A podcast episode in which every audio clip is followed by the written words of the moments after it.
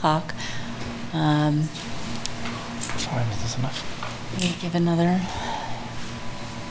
another.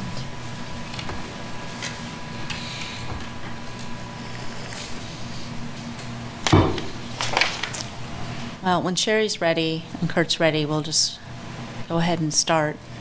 Okay. I don't see any emails, but I'll go ahead and Mhm. just. I'm ready when you're ready, Kurt. Okay. Okay. All right, welcome to the Board and Commission Structure Committee meeting. Do you need to do any sort of, if there are people online, do you need to do a little spiel? I'll read it, just a quick statement on this one. Um, uh, If you are attending this meeting via Zoom, please ensure you are muted and your video is off and you are not actively participating in the meeting. This allows the active meeting participants to be seen on screen. When you are par- participating, please unmute and turn your video on. If you have any trouble, you can send a chat and those go directly to me. Uh, The city reserves the right to mute people or turn individual videos off to minimize distractions during the meeting. This meeting is being recorded and broadcast on the city's YouTube channel and cable channel 25. Thank you. Thank you. And would you like to take roll right now? Yes. Sharon Ash- Ashworth, Present? Katie Barnett, Sharon Ellenbecker, Travis Harrod, Here? Christopher Cohart, Here. John Nalbandian, Here. Stanley Rasmussen, and Daniel Smith. Here. All right, thank you. All right, well, thank you all. We are here based on what, all the work you did the last time. Uh, We met and you gave uh, uh, directions for the uh, average terms and vacancies data and moved us right on to talking about operating rules and procedures. That's where I did watch the last meeting. So um, we should probably first uh, do the minutes. For now, I will have to, of course, abstain, although I did watch um, the meeting. So, Um, This is John Yes. Nalbandian. I do have a question, I'm not sure it's the minutes or where, Hmm. but on the, um, on the boards that are listed in the various documents here, there's nothing with the health board. well, let's, let's get to that. Oh, um, okay. After we do the minutes, and we can, we can Okay. bring that up um, when we di- dive into it. Okay. Um, And and So, also, we have someone in the waiting room on Zoom. Oh, thank you. Oh. Kurt? Yeah, sorry, I'm on, on your computer accidentally. Okay. Just a little hacking going. That would be great. Awesome. Ah. Are you, a- are you able to, Kurt? Yeah, I'm yeah, struggling. uh, it's uh, JT Thornburg, and I've just let him in. Thank you. okay, Got it. thank you. So are there any uh, amendments to the minutes from those that attended the meeting last time? Is she, oh, looks like the door's locked. I'm not sure. I'll go grab it. Oh, wait. But wait.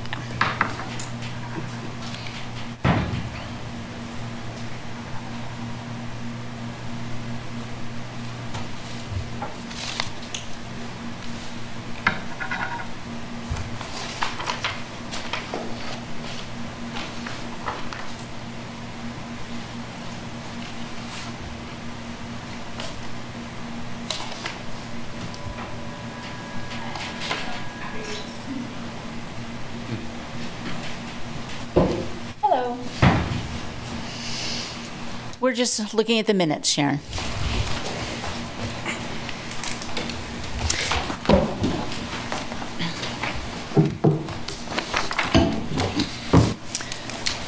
So were there any changes, amendments to the minutes? As I Can I have a motion to approve the minutes? Make a motion to approve the February 9th, 2023 meeting minutes. Any seconds? Second. Thank you. Any discussion?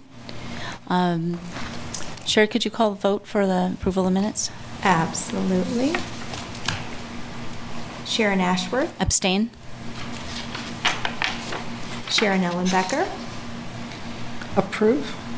Travis Harrod, Approve. Christopher Kohar, Approve.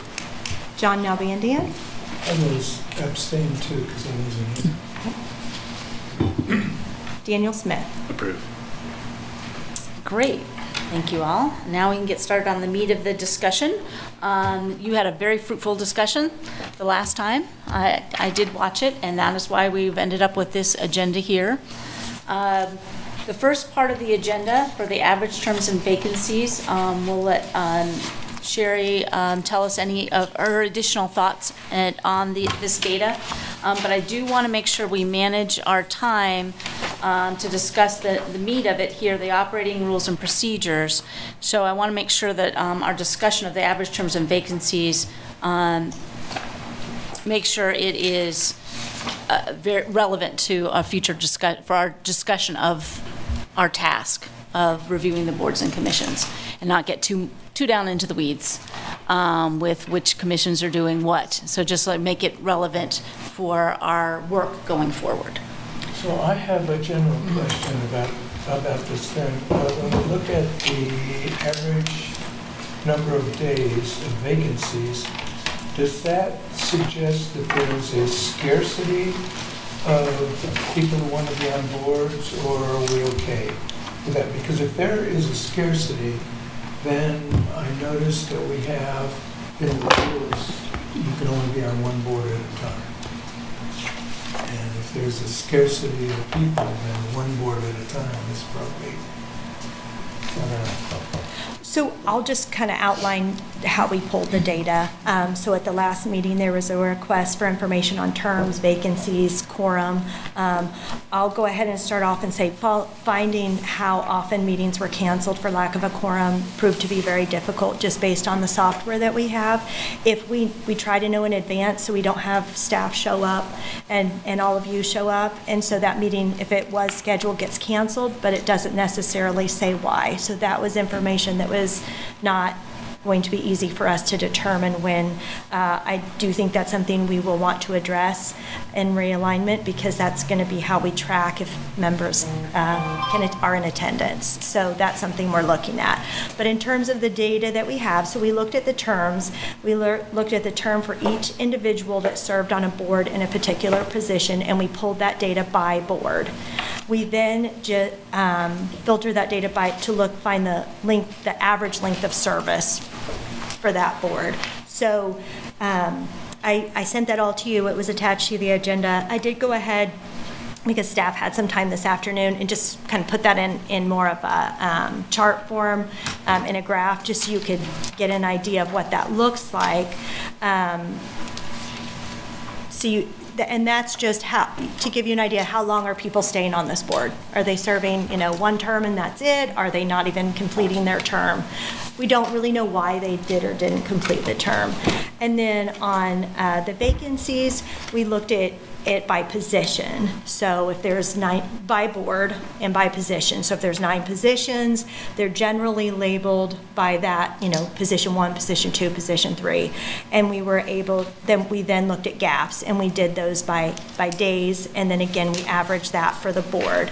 Um, uh, just some general patterns I saw is, you know, you could have one term that was hard to fill or that was, had a long extended vacancy, and that kind of throws off the, the whole average um, for, for that board. Also, if you have a member of not, a nine-member board versus five, which is why I put the date, the data starts in the chart that I sent you all, just to give you some idea of how much data we have for the board.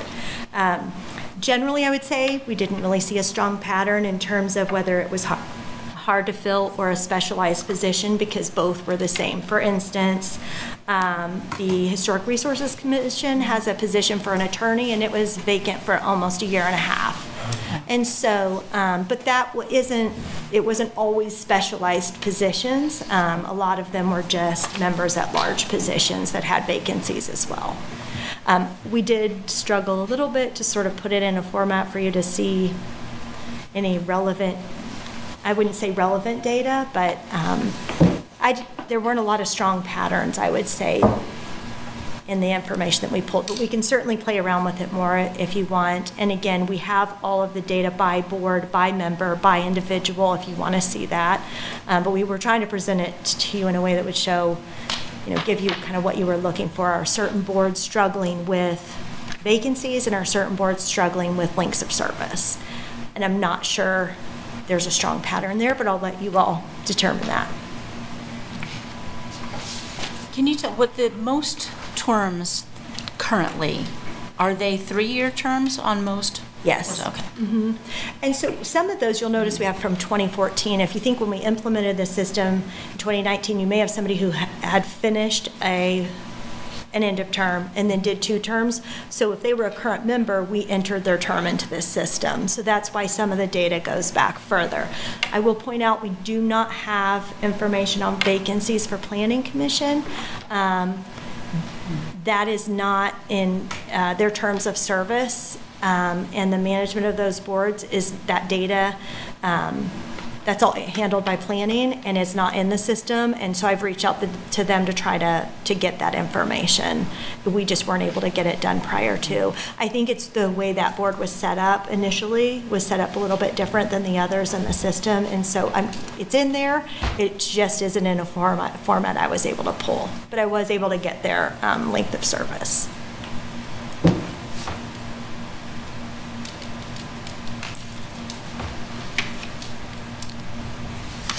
I would say to, to Dr. Nalbandian's point of uh, whether this speaks to, you know, accessibility of individual language, this does speak to if, if we do have a difficulty that justifies or supports one of the reasons of why we're consolidating these down. Like, I- if, if you look at this probably in 10 committees versus 20, 25 committees, Yeah. that same pool Okay. of people would, would, we may not see it. And I, I don't know, that might be a causation correlation argument, but, but if we have fewer with the same pool, I don't think we have as much Yeah. potential turnover. I, I would ask, I don't want to get too in the weeds because I think this is just to help inform where we're going. Is there any data that we see from other cities that have commissions of what uh, average terms, length of service, or vacancy days and commissions are? We haven't pulled any of that. And is that even an available data that is accessible? It, it wasn't super easy for Sherry to do, I don't think, and so asking a colleague in another city to pull that probably would not be, I don't think anybody really goes through and publishes this data or does this kind of Yeah. analysis. This kind of a, uh, undertaking isn't done very often either. Because that, that's what, anytime we have analytics, you know, comparing them to ourselves is great, but comparing it to outside is, is, is helpful. I, I don't know that I would want to go through that process for what we're currently doing. I think this informs what we need to do moving forward. Um, At least that's just my opinion on it. But if we had it, I would be interested to know what that would look like. But we would start from a position where we're already kind of an outlier, right? Right. So we have 40-some and our peer cities have 16. Right. So already you've got sort of this lopsided spot to start your analysis, so Right. we might just have to be content with what's in front of us. I, I'd agree. The only thing I was trying to look for when I was looking through this just real quickly um, this afternoon is if there, I could pick out any, and maybe Sherry can speak to this, were there certain, I noticed the uh, average days of positions or vacancies is really short on the Public Incentives Review Committee. So that just made me think, are there certain committees that seem to be where it's easy to recruit, recruit and are popular, so to speak, to serve on, more likely for people to serve on? And I look through the others, if it, if it's a committee that's going to tell the city how to spend its money, is that more likely to, to get people on it? Or any, any sort of trend like that? And I, I couldn't pick anything out of, out of this, so I don't know if you noticed. I couldn't either, and, and part of, you know, what our system is, I can't attach these mm-hmm. spreadsheets as a spreadsheet, it's just a PDF, which is why I sent it to you in that format, to where you mm-hmm. could filter by, you know, terms of service or vacancy, because that really changes. If you're looking at length of service, some boards have really great length of service, but high turnover, I mean, but high vacancy rate. So, Okay. um, I was not able to do that, but I, you know, I certainly, you know, I think you could filter and change, move, move the information around and maybe get a better sense of that, but, but we weren't able to come up. Okay, I just want to know if you'd seen anything that was, that stood out like that. Okay. Does anybody have anything more to say about the data? Sure.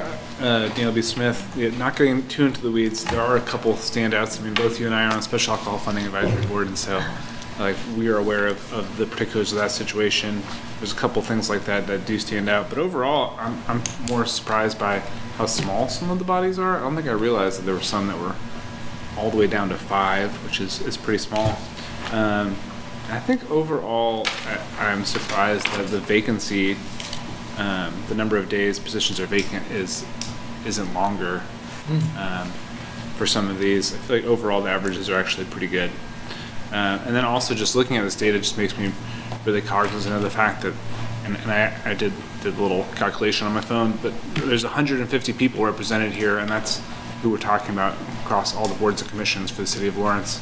150 people is simultaneously a pretty small amount of people considering the size of Lawrence, and then also Kingsburg.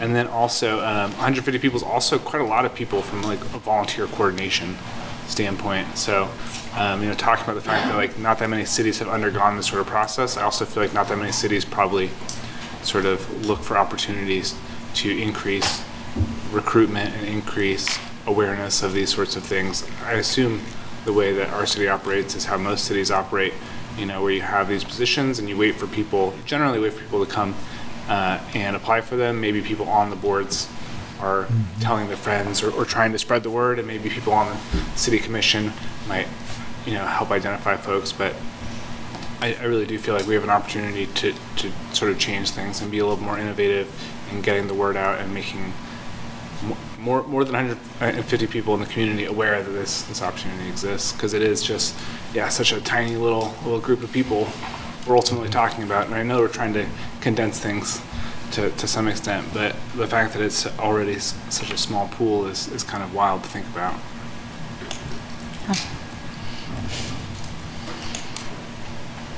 Other observations from the data? Except that it will, I'm sure we will turn back to it as we go through our discussions, definitely, in terms of size of boards and turnovers. I mean, this gives us something to look back on as we get into the nitty-gritty of the boards and commissions. So thank you, Sherry, for putting that together. Thank you. Thank Um, So the next item on our agenda is item number two. Um, So uh, in, in watching the last session, maybe um, Travis can, can help out here. Um, The purpose statements, I'm a little vague on what was it, except that I was fascinated by the discussion on operational boards um, and policy boards. And if you could quickly say maybe what the purpose statements were for and what we are expecting to do with that. Watch me deflect. Okay. Well, I mean, I think this is a, this is the next step in understanding not just, these are the buckets maybe we started sorting into from from very, the very first meeting, actually, and we kind of then talked about that a little bit more last time. This is kind of saying, okay, so what would these do? If these, if these, the function of some of these are going to be captured in here, what should we do? And I think Sherry just pulled in, these are, these are the actual verbatim statements Okay. from our strategic plan. Okay. So that's, that's what led us to this place. So we, eventually, we're going to need to say, if these are the ones that we're going to use, mm-hmm. and this is just a suggestion, but i- if we were going to use these, then how do we describe the work of these bodies? Okay. Are we looking at Maybe- this document? Yes, advisory boards and commissions, ABC's alignment Yeah, with strategic okay. plan. So I got, again, same question, where's the health department? My- My recollection on the health department was it, it was in the category, and I was looking it up, it was in the category of, it, it isn't one of the bodies that is completely controlled by the city. So it's a joint board mm-hmm. with somebody else. In this case, it's the county, the What county. about the planning commission? Same thing, it's Same city, thing. county, so we can think about it, but it's not actually, it's, it's going to be. I know, but they're listed. But it's all, but it's also a statutory, I don't believe the health board is. That cities are required to have these. I, I do believe that the um, planning commission is a statutory required board that the city must have. Yeah, I I know that there's variation in where health departments are, yeah. Okay. And it may be, when we get to further along here, that those boards and commissions that we're, are not sort of involved in the pool uh, that we're, we're manipulating and testing and trying to decide um, how they, how they look, the, the roles of those could possibly change. Well, I want to say, so they could be brought into the discussion once we've just talked about the commissions and boards that are part of our purview, essentially. Um, It might be that some function of an existing committee might then fall under an existing board or commission that we're not, we're not tackling in terms of changing it. But basically, if we leave it out, then it means we're not regularly wanting to be involved. Not necessarily. I, I wouldn't interpret it that way. It is that we don't have control over the structure, form, or function independently as a city. So it will continue to exist exactly as it's written.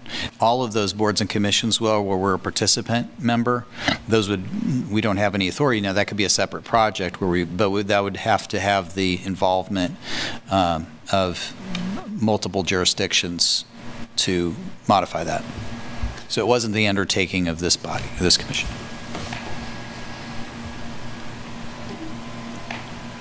Just thinking about the message. I'm on the board, that's why I'm doing this. Just thinking about the message that this is sending to the health department. So on our, even just on our website, like the Public Health Board, we don't manage the agendas on, on our website. That all is on the health department. That's, that's Lawrence Douglas County Public Health Department, but all of that information is on their board. It's not even managed on our site. So other ones that are listed, Criminal Justice Coordinating Council. We're active participants. That's an important part of the city, but the city is only one part of that.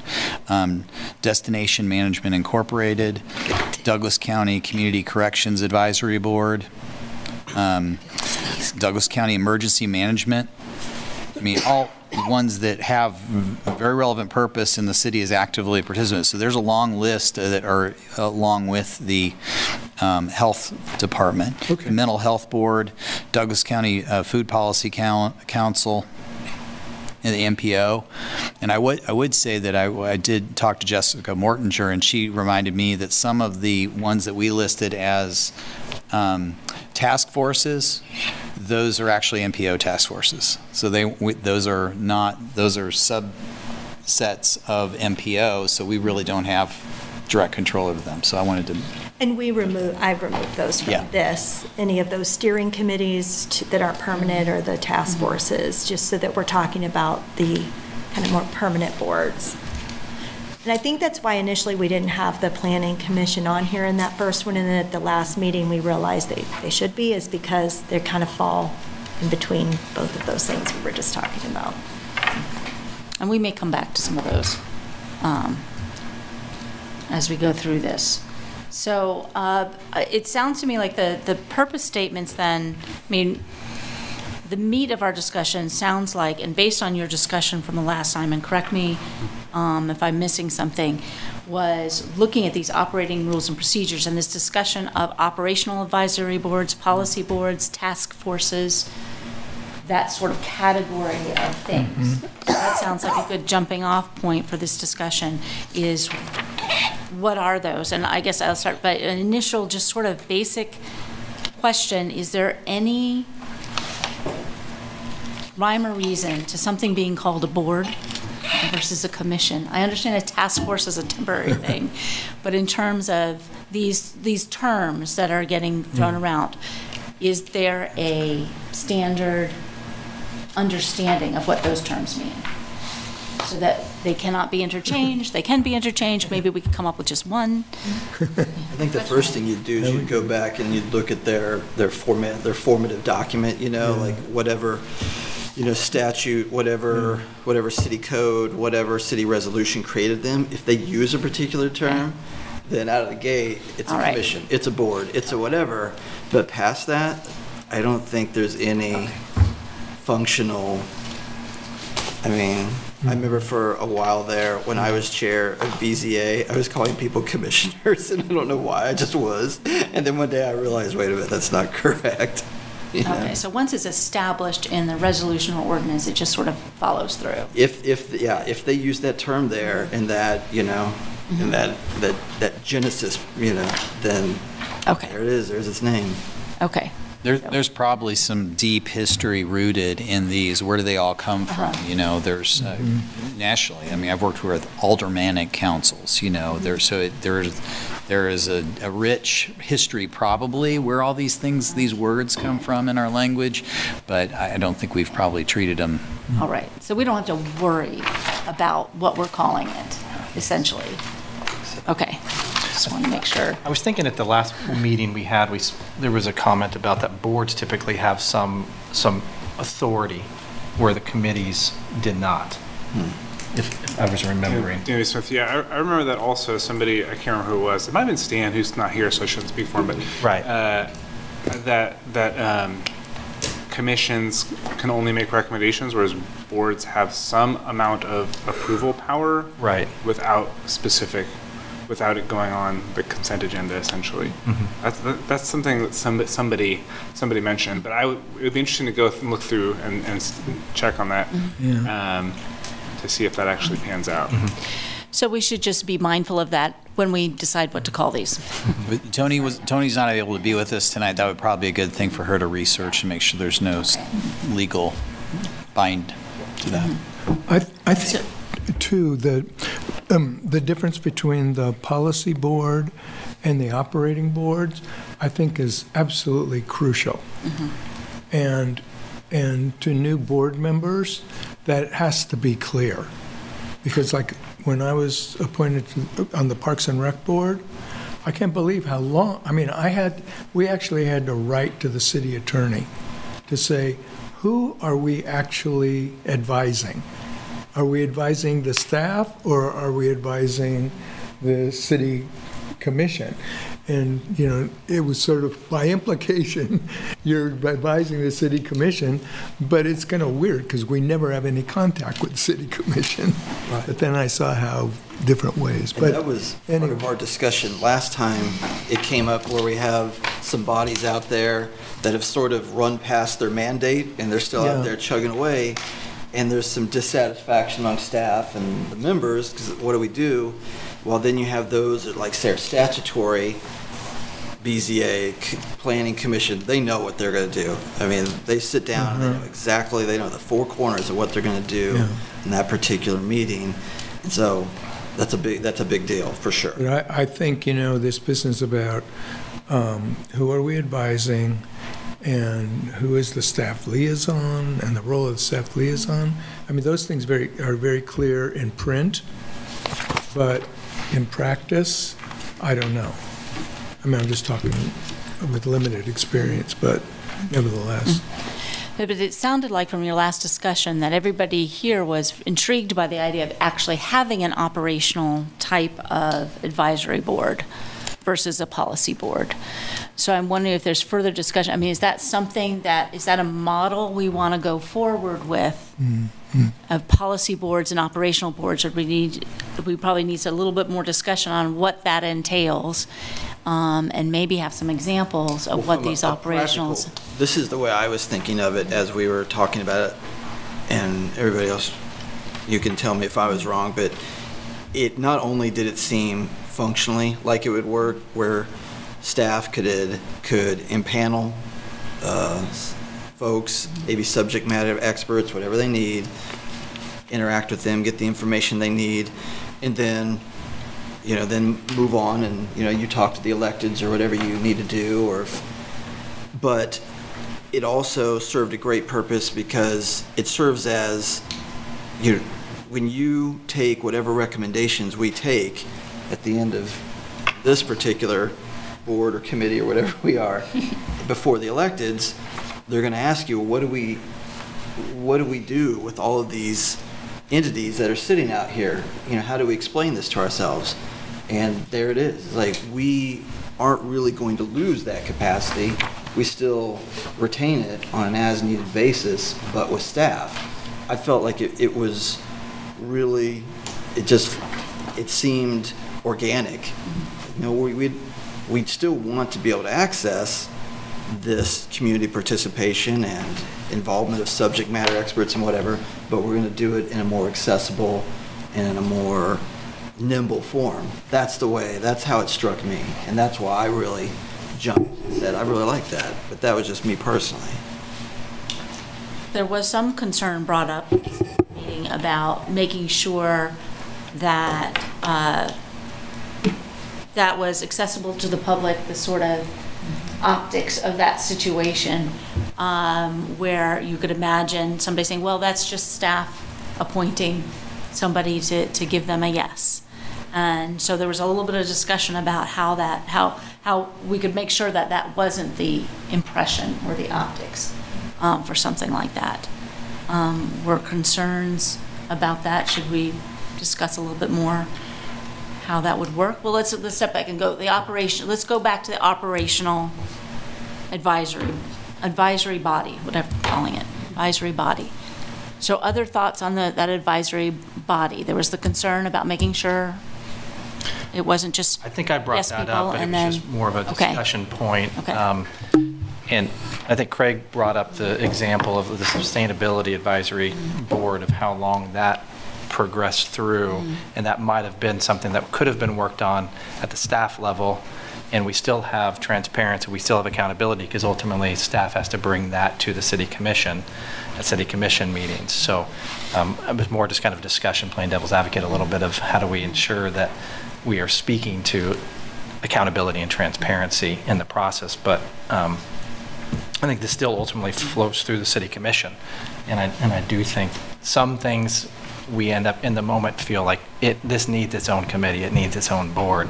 But really, it probably can be done at the staff level um, and working through it before it even gets to that point.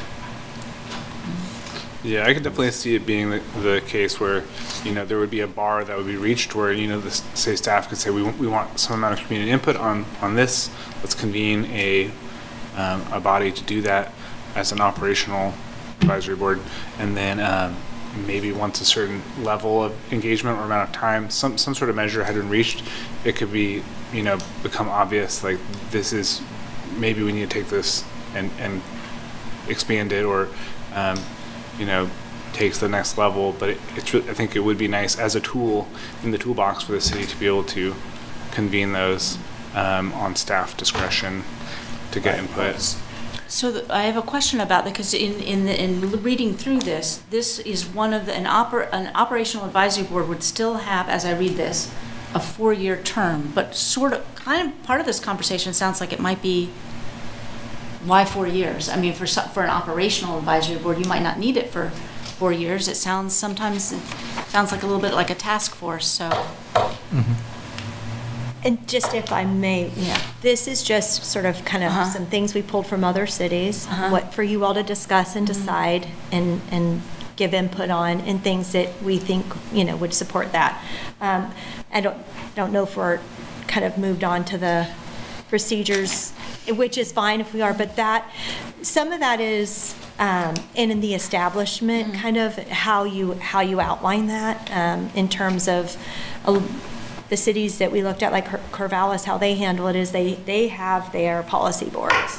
And then they, and I think we talked about this at the last meeting, they just specifically say that the city manager can establish these operational boards. And um, sort of how that would happen, you know, you would have to have um, an administrative policy that, that, that mirrors sort of the policy set out in code for the policy boards.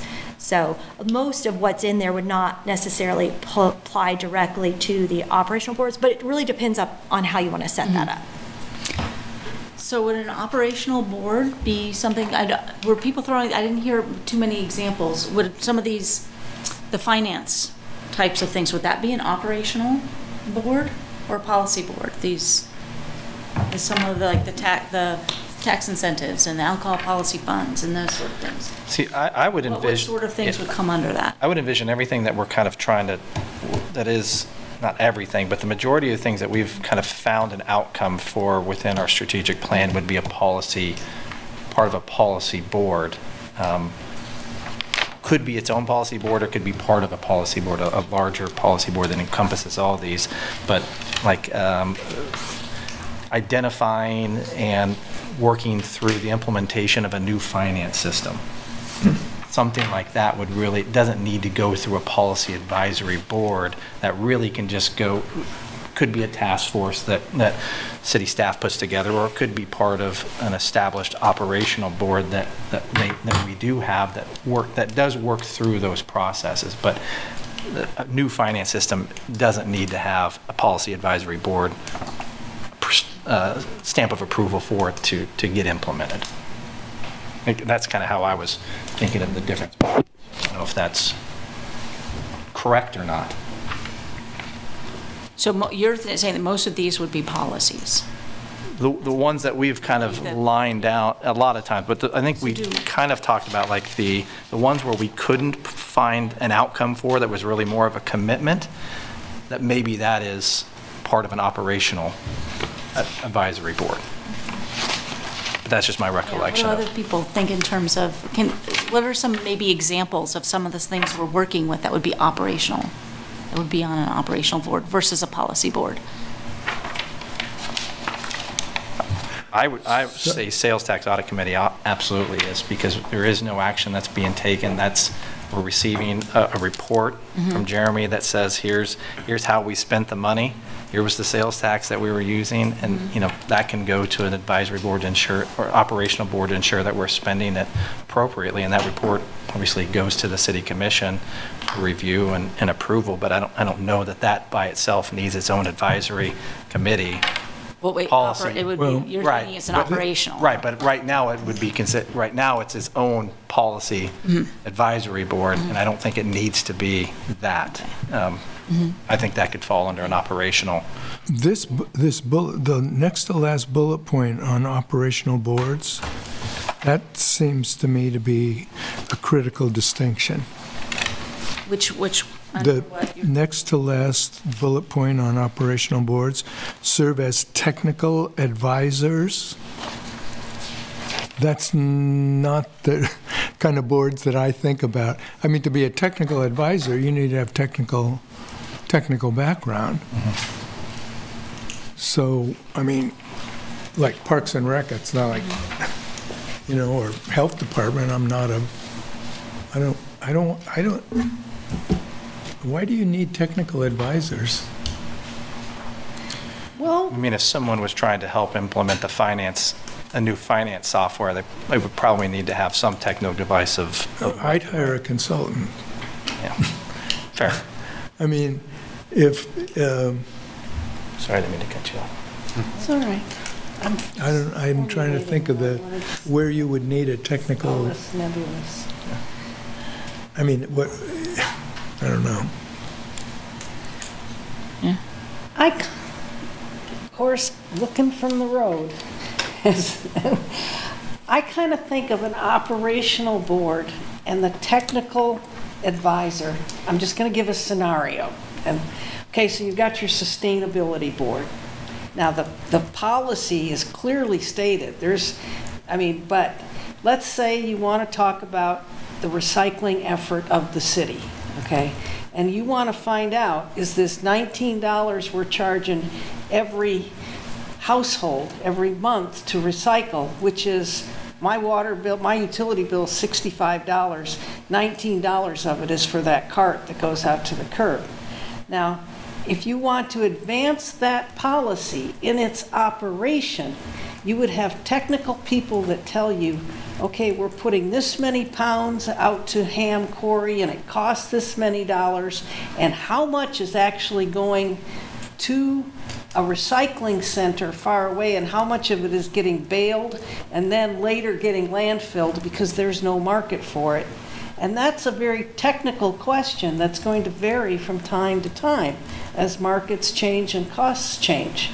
So the sustainability board, you might consider an operational board because people, the staff or city manager or even the commission could request information to advance the policy, which is already defined because it's part of the strategic plan.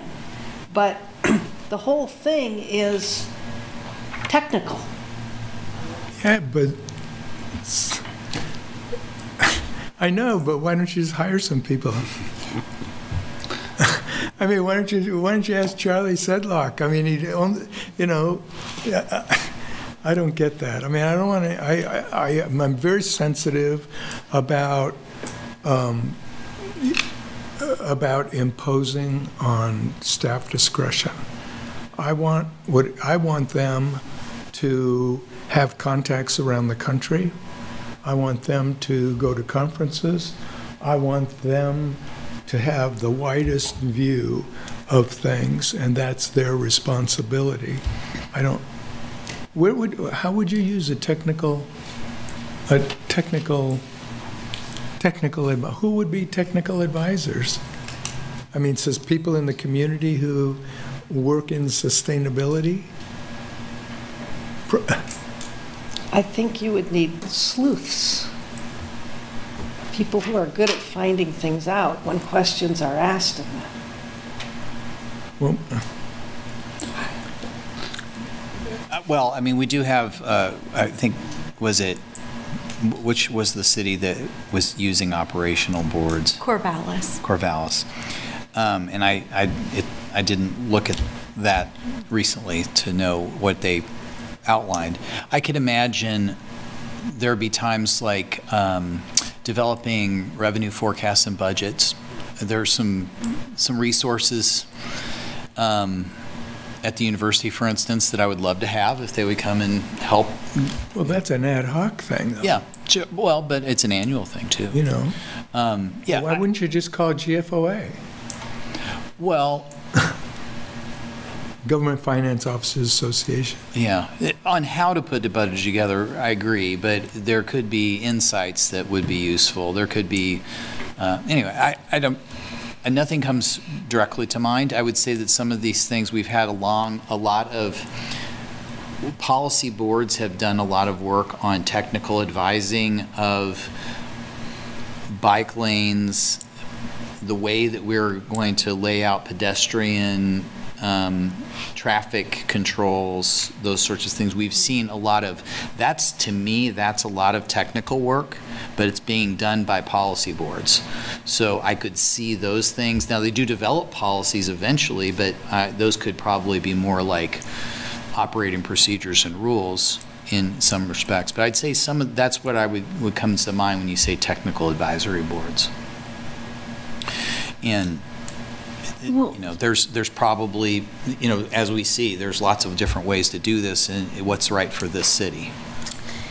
Um, And I'm wondering if that, if an advi, uh, make sure I have my language right. An operational advisory board necessarily means it's technical. I mean, it can involve technical people, um, technical advice, but not necessarily. So I'm thinking of the suggestion of the tax advisory, what's the proper? Uh, What it- The Sales Tax Audit Committee? Whatever one, the one you're on. Yes. Okay. Maybe that's still operational, but you might not be a tax accountant or, um, Well, you could take away that, you could eliminate that service technical advisors Yeah. and say service sounding board for city operations. So it would still be or, organizational in the sense of ho- how, I, I come back to these financial committees, um, because that seems to me, for some reason, sounds operational to me. Um, how is the city gonna spend its money? It's not really a policy. The city has these policies, they spend this money, but how best to include the community in advising the city to do that. So that kind of sounds operational to me, but you all might not be tax accountants uh, or financial people. As, So who's technically competent to do that? well, I don't think they need to be technically Well, competent. it says People in technical city- advisors. Well, I'm thinking, I'm suggesting that maybe that, not- But that is might not be technical a term of art? necessary. It's not being used as a term of art there. It's just a term, right? If it's a term of art, then it means something. And it does say and/or sounding board for city operations, so it's not specific to just technical advisors. We're giving ourselves an option of one or the other. Doesn't have to be both. there, there's plenty of people in the city that says, okay, here's down to the cents what we can spend, and we just want some advice on spending it. I can see having the, Travis has said this last time, giving a little bit of uh, flexibility to, a- to, to staff to do things in a nimble and efficient way. So if there is an operational board, maybe there's a situation where they don't have the technical expertise to do that, but that board can say, let's form a task force, let's get technical individuals involved, and maybe it's not people donating their time, but maybe in that situation, that board says, hey, we need a consultant. Let's just bring a consultant in, we'll oversee the process, and it's, it's stuck at the operational level as opposed to having a policy advisory board trying to manage that process as well. Okay, well, um, I'll back away from it. I mean, I just, you know, if there's not a lot of sympathy for it, then, you know, you guys are fine. Well, this is, I mean, we're just starting out with these words. I mean, it'll be wordsmithed. Okay. Yeah. I'm I just, sure, uh, you know, I just um, remember point, being so, on, being on the city commission, and the last thing, I was so frustrated when city commissioners act as experts. Give me a break, will you? Mm-hmm. You're not a traffic engineer.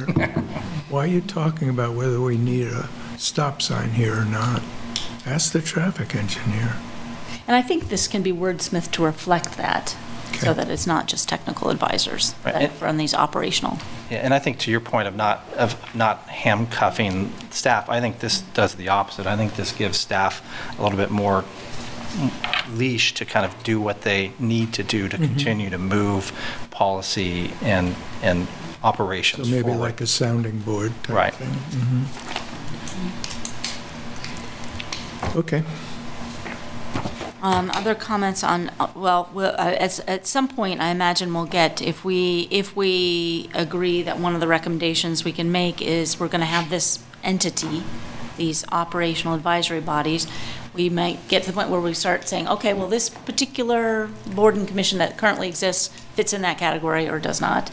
Or, um, so with the policy advisory boards then, um, it's been suggested that most of these fall into. So if we look at those, I mean, do, do we think that they do all their out, their purpose, getting back to the purpose statements, fit under policies, determining policies for the city?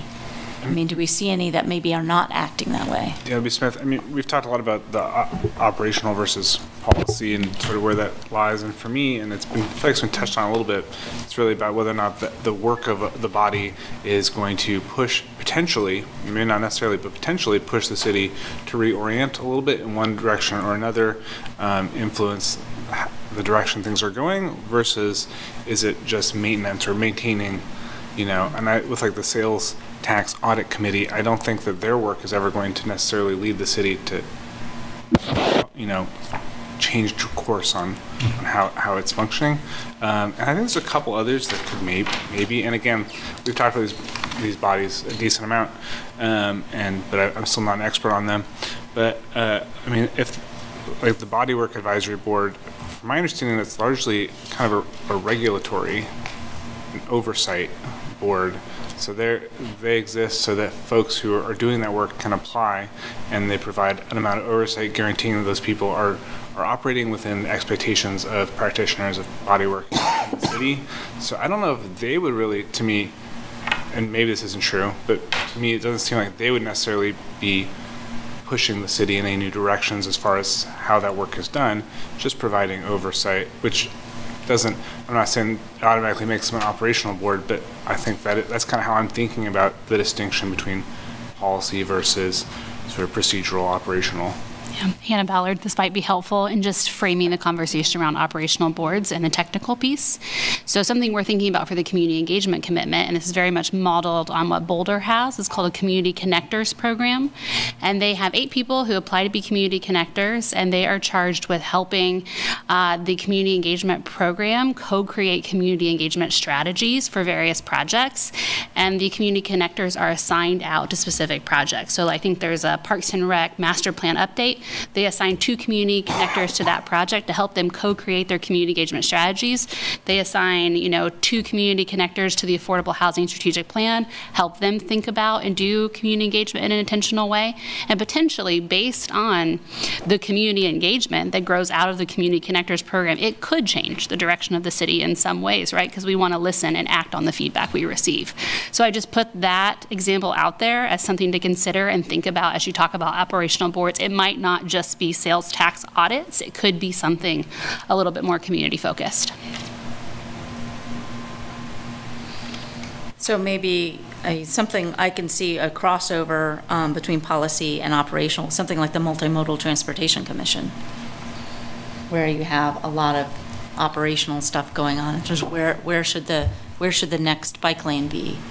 Um, That kind of thing versus, we really need to find ways to connect our public transportation, to emphasize public transportation and get people out of their cars, sort of more of a policy thing. Mm-hmm. So I see that as sort of, so I- how you parse that when you have a board or commission like that, that probably has two roles. Maybe the connector is, is part of that, trying to figure that, but I could see, there's some high-level policies with multimodal transportation um, in terms of the city direction. But there's also, where's the next bike lane going to go? So you mentioned, Craig, that there were these subcommittees within, or task forces within the, the, uh, the multimodal transportation. Um, Is there a model maybe for having a high-level policy discussion at the level of the commission, but then their various task forces, committees, subcommittees, whatever we will call them, to be more operational and informed? Hmm. Th- Then you have the city commission appointing one, as I understand this outline here, and then the staff appointing an- something else. Yeah, again, these are just starting, points, pulling in some of the examples that we've looked at other places. Uh, We need to make this what functions well for us. Um, And, and I'd also say, we're not, ba- we're not bound to what we have right now. So we keep going back to the same ones that are in existence now. Maybe we need completely different ones. So, that, I'm not sure that responds directly to what you're saying, but the, um, we're trying, Anna brings up a good one. We're, we're trying to bring people in to co-create with us. It's their community, and instead of being the experts deliver service, it's, we're working together with you to do this work for the city. So that it is a, it is a bit of a paradigm shift in the operational delivery that it is just starting. I mean, really is. So I think we envision that we will figure out ways to bring people in that are interested, that have skill sets and interests uh, to help us connect with the, the city a little bit better, rather than your only point is either come to one of these boards and commissions that has a very specific purpose that's been traditional, or come for three minutes at the city commission meeting on Tuesday nights. And we think that there, that engagement can be much better served that way. So that, that's what we're trying to figure out with this operational. There's something there, we think. We're trying to move out of the archaeological world. And there's, and just, it occurs to me, you know, there's two things going on there is staff wanting to engage with interested citizens regarding, you know, whatever, and getting some, you know, some fresh ideas in the room and everything, but also it's, it's useful for, for flushing out landmines. You know, it's like, well, we didn't think of that. It's like, we didn't realize, oh yeah, that's an issue, isn't it? Okay, because that's always the big deal is you want that landmine to be detected before Tuesday night at the commission meeting when somebody is really upset about it. So you really do want to find it at that, that, you know, that, that level, so you can start working the issue, you know, early. And I think that's a good way to, to find those as well. Just that, that direct link with the community, you know. Yeah, I- another one that just keeps coming to mind because I live in the neighborhood, but there, there was a lot of work put into the, um, the traffic calming work in Old West Lawrence. And that was a lot of technical staff stuff, even consultants coming in, but it was enriched and made much better through the iterative process of engagement with the neighbors that are there, that had great passions, great diverse passions about what should or shouldn't happen. If we wouldn't have done that, we could have said, this is safe, it meets the technical definitions, there you go. It is slowed traffic. We can demonstrate it is slowed traffic. You cannot go from this street to this street, much slower, lower traffic volumes. But it wouldn't have negotiated those value conflicts that also can be in a safe way designed and implemented. So I, I, that model keeps coming to mind too of that didn't necessarily need to be something that the city commission was going to adopt a policy on, but it was the implementation of good, technically correct practices in a way that worked with the neighborhood. Yeah, and then downstream, I can speak to that because then, you know, folks in Old West Lawrence would come to the Association of Neighborhoods meetings and they were really happy with the outcomes. They spoke, you know, they were appreciative of the outcomes, they liked the flow, how they got there, working with staff. And then following on downstream to your point about connectors is now you have, you know, some people there that the next time you want to do something like that in the neighborhood, you could actually loop one of those people that were in that original project and you could, you know, ask them if they want to be in the room while we help this next neighborhood take this this journey. And I think they would be really there would be great insights and institutional knowledge there to supplement you know, what staff is doing. So I mean there was there was potentially a lot of synergistic effects just from that one endeavor. Mm-hmm.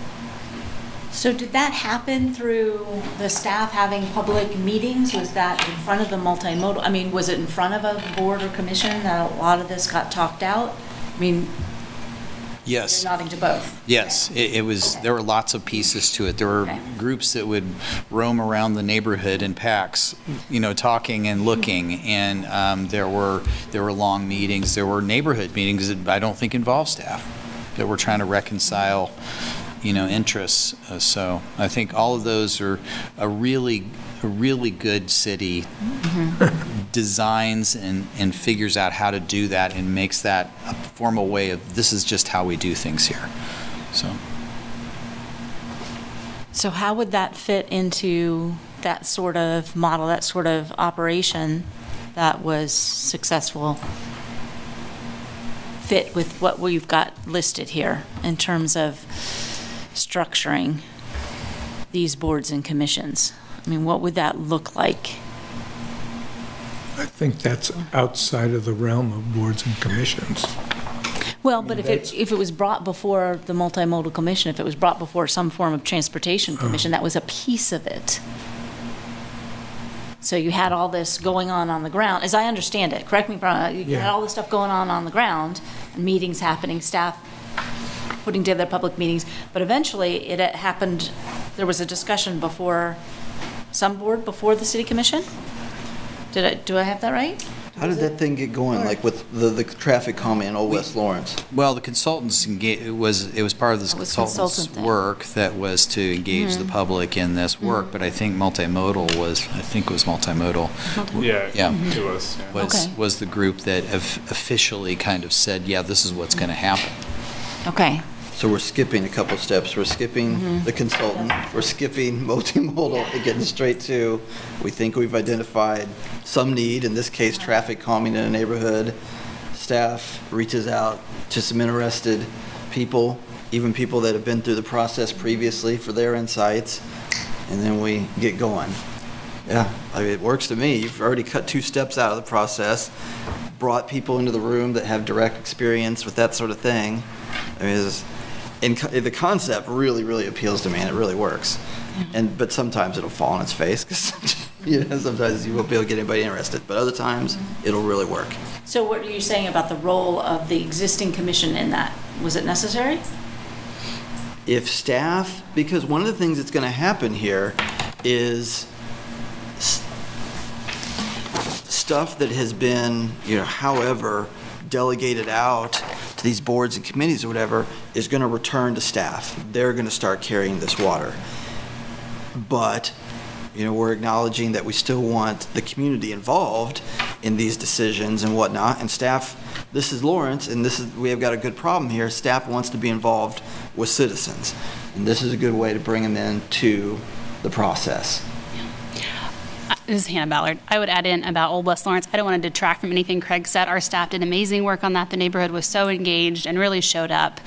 I maybe from a process standpoint wouldn't hold that up as as the model of what we want to do going forward. It wasn't necessarily proactive community engagement as much as we were responding to what we heard and going forward we would much rather identify these stakeholders early, bring them into the conversation early and make sure that we don't um, you know that they're at the table and that they're a part of that conversation right from the outset. So I was just acknowledging that y'all were asking questions about that process, and we can share that information. But I would just say not exactly the model we want to follow going forward, even though everyone did incredible work on that project and it was a great outcome. Do you want to talk just a little bit about the meeting? I'm getting ahead of, you know, we're, we're over-promising, under-delivering probably, but the CIP conversation you had with the engineering staff? Yeah, yeah, absolutely. Um, two weeks ago, we um, our community engagement commitment got together with municipal services and operations, their, their engineers and their project managers, all of whom now are IAP2 trained, which is the International Association of Public Participation. It's a pretty rigorous training. There are two levels in. Um, and we sat around a table for two hours and went project by project through the capital improvement plan. So looking at everything from the Jayhawk watershed, right, to I'm trying to think of some other projects that were on there.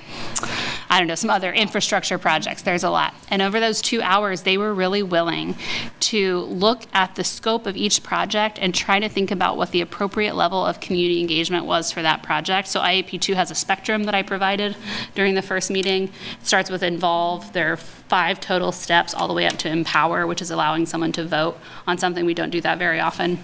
But it was really so heartening to see these engineers sit around this table and and dig into you know how they can bring the community along on the journey of every project, right? And how we can make sure people have the information they need, and. Uh, and are helping us co-create solutions. And so uh, that is really a model of a process, of a decision-making process that we are actively building internal capacity for at this city.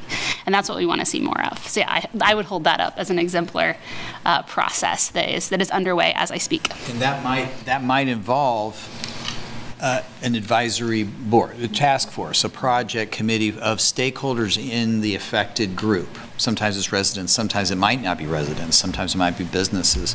And uh, so I think this is opening the door for, we're expected to, but our plan is to do that more often.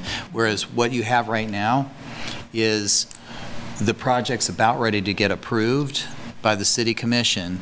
It's already been designed. We've spent sometimes hundreds of thousands of dollars in design, and it's months along. And now a resident found out about it, mm-hmm. and they're going to show up Tuesday night. And they're going to say, you know, that you can't do this. Did you know that this, you know, cuts my tree down? Mm-hmm. Well, that's not right. You know, and so, well, wait a minute. We, maybe we should talk about that. No, we're going to go ahead anyway. Well, why'd you do that? You know, so th- we th- we think this process in, incorporates it in an early stage, gets the right people in at the right times, so that real change can be made in the process. process. These are technical projects, but we're seeing that boards and commissions are getting the work now, but probably at the wrong times. Or I remember, you know, yeah, like, man, you can't cut down this tree, but, but more substantively, I'm going to get in trouble for saying that. I can remember being at BZA one time, and there was something before us, and a community member came in and talked about, did you know there's a gigantic gas main running right under there? It's like, what? It's like, just, wait, what? What gigantic gas main running right under there? Where you want to start doing, you know, get a variance and start doing construction. It's like, I think you would flush. Sometimes there's things more than trees Yeah. dwelling Sure. in the weeds, you know what I mean? And apparently staff went and vetted that, and there was a gigantic gas main running right through, you know, the corner of this property, which completely changed the landscape of the whole issue. But yeah, I mean, if you can find that out early, then you can work all that stuff out to everybody's satisfaction and save a lot of time, a lot of resources. That kind of sounds like forming these, well, in the realm of task forces for specific projects and operate, these operational bodies we've been talking about, where they're a little bit more nimble, they do all this work um, before it gets to the city or county, or city commission. Uh, so I guess what I'm wondering is where the policy advisory boards are, are living in this, in this world. If all this work would be done, as an example with the CIP, under possibly task forces and operationals, I mean, where is it where we really need a public forum and an advisory board and commission to advise the city? Like, where, where is that operating? At what level are those boards operating? Um, um, to pick an example, uh, Human Resources Commission, Cultural Arts Commission, maybe some examples where it's more advising the direction of the city, and some people who are serving on those committees could speak uh, far better than I can of these, um, this sort of higher level. And how are they going to act? I mean, is it just going to be people come before the, like they come before the planning commission and just speak their mind at this high level, and then the, the commission then advises the city commission? I mean, so, because this is a whole different operation and a lot of grassroots operation. Whereas some of these policy boards, if they're up here, how are they going to operate to advise the commission? And what sorts of topics and issues are they going to operate? Well, um, when it came in Parks and Rec, you know, we had this decision about admission fees to the, um, to the uh, rec centers, and I think uh, a systematic engagement, you know, an IAP2 type engagement would have really uh, been useful in legitimizing whatever public opinion there, there was. I mean, we ended up doing a good job, I think, but nevertheless, you know, it was like you said, it was the public comment at the, there were a lot of people came in. I would have much, much preferred a more organized way of gathering public input and working through some of the issue. I mean, that's the, that's the thing too. I mean, when you get out, I mean, this spectrum, there's this spectrum. And so, you know, it- we're be, uh, one of them is, is, it goes beyond informing the public in a public meeting. It goes, you know, talking about, well, we're consulting you versus we're empowering you. I mean, they're different, different ways of looking at that. And I think that would have really helped. It, you know, the process would have helped. Yeah, Hannah Ballard. I couldn't agree more.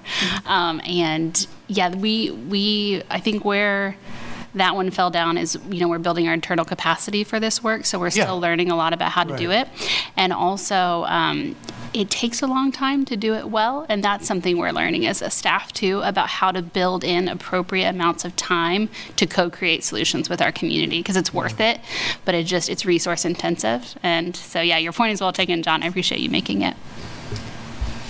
So what is, what does that mean for a policy board? What does that look like Well, then? following up on what Go ahead. Dr. Nalbandian was just saying, is it, tell me if I'm wrong, but in that case, you know, I would, I would imagine Parks and Rec is going to keep on going, despite what we do here, just, you know, it is what it is. But the thing is, is in that, in the, in the instance of, hey, we're thinking about charging fees to access rec centers around town. So, first we, we paraphrase that old Supreme Court saying where it's like, I can't explain it to you, but I know it when I see it. Well, I think staff would have said, yeah, that one's going to be a hot button one. And you could have formed one of these operational advisory boards. And, you know, you tell the Parks and Rec Board, you know, we're going to form this operational advisory board just to get, to just go out into the community and flesh out some, some ideas and some reactions and whatnot before we come to you and where this, you know, where the rubber meets the road and we really start talking about whether we're going to do this or not.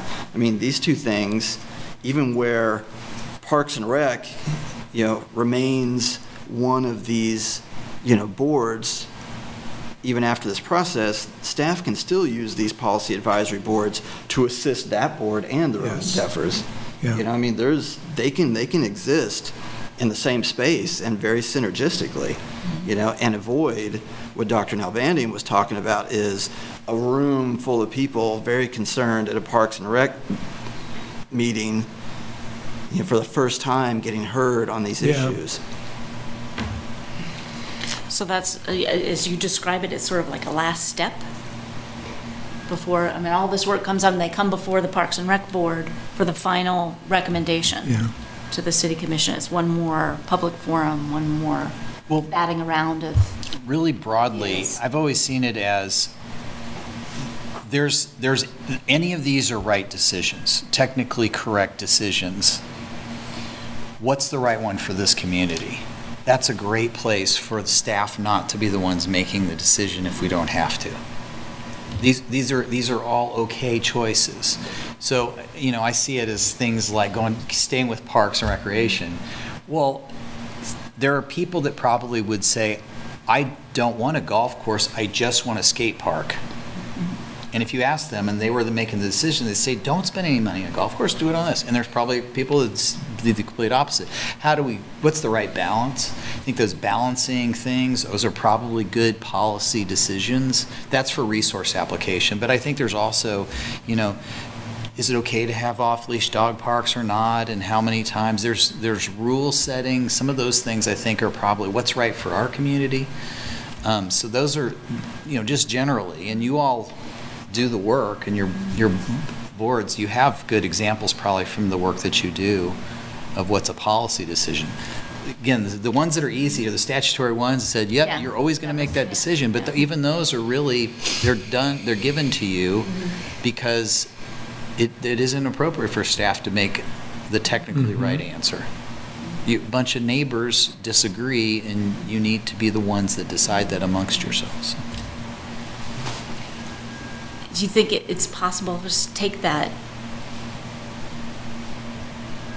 that thought right there in terms of what the policy, a policy board would be doing, and take a look at what, I mean, in a very broad sense, what types of decisions need to be made for this city? I mean, rather than going, I mean, we, one way to do it is just to go through our list and say, yeah, that one counts, that one counts, that one counts, um, at doing that. Or thinking, okay, what types of decisions um, are those decisions that are what's right for our community type of decisions? If I can garble my sentences. DLB Smith, I mean, to me, I feel Yeah. like it's, it's going to have to be Mhm. just kind of like the work of all boards and commissions. It's going to have to ultimately be Mhm. relatively issue by issue. Mhm. I think having some standard, a, a range of standard procedures is, is nice, including operational boards, task forces, and also policy boards. So something could come up like Parks and Rec fees, and somebody, I think pretty quickly could make a call that this is something the Parks and Rec Board is going to need to have input on, but also this is mm-hmm. going to be a, a hot button issue mm-hmm. where we should probably mm-hmm. go ahead and maybe let the Parks and Rec Board know this is something we want to explore, and we're going to convene some of those um, community input groups at that sort of elevated level. Uh, because I certainly know for, for me on the Cultural Arts Commission, there's all sorts of stuff we do that it would be completely inappropriate to convene an external group of community members.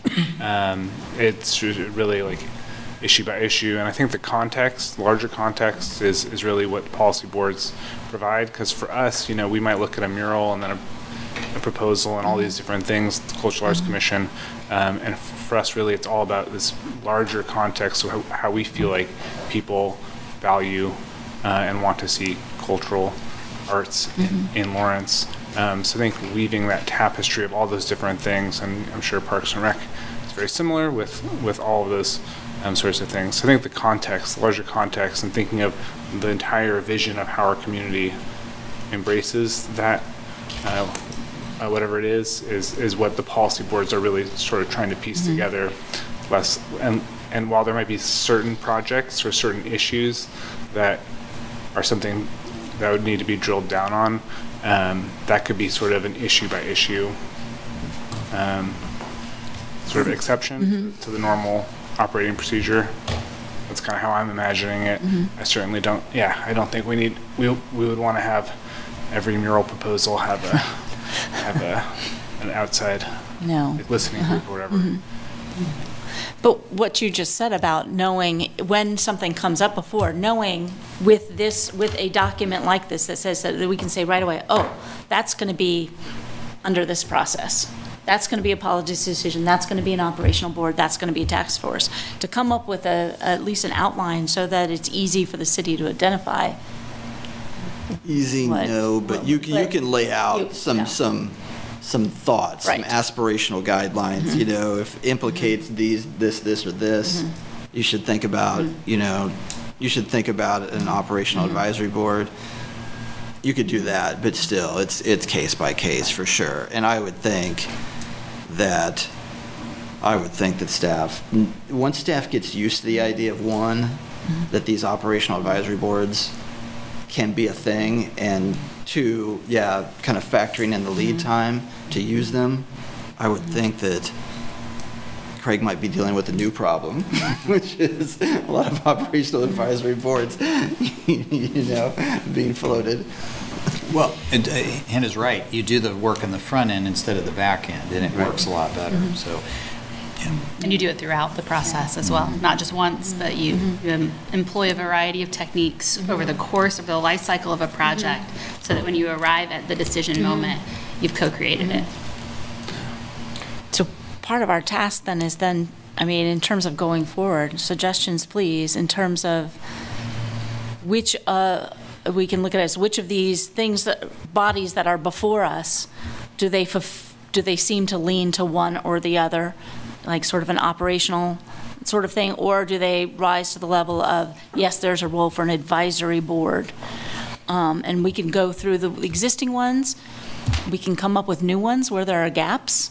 I mean, what do you think might be the best way to try to tackle that No matter, really big question? No matter what we do, what I would love, and you can say no, but what I would love is an anonymous poll of staff, if they would tell us which one of these they think are right for being, you know, reshaped into a, a- an as-needed operational advisory board. I, I really, really, given that we found some interesting things from the staff survey that came back to us. You know, staff said, these people fight, these people, they don't have any purpose. I dread going to this meeting. There was some really juicy sound bites there from that survey. I really want to hear from them, you know, in an anonymous fashion. You know, what, what do they think of this? You know, because they're, they're tip of the spear. They're the liaisons with these things. But yet, you know, we, I think we have a valid voice too. We're here to talk, to speak for the community, you know? DW Smith, I would, I would certainly be interested in seeing some uh, some anonymous staff survey results, but at the same time, I feel like there's a, a decent chance that some of the boards where the staff liaisons have a have a, a worse time. I'm not gonna say bad time, but have a worse time. Might that might be symptomatic, not necessarily of the board's function being unnecessary, but that the board itself isn't necessarily cohesive in, in their mission and maybe some of the training and some of that stuff that the, the board members go through. That could be where some of that friction is coming from.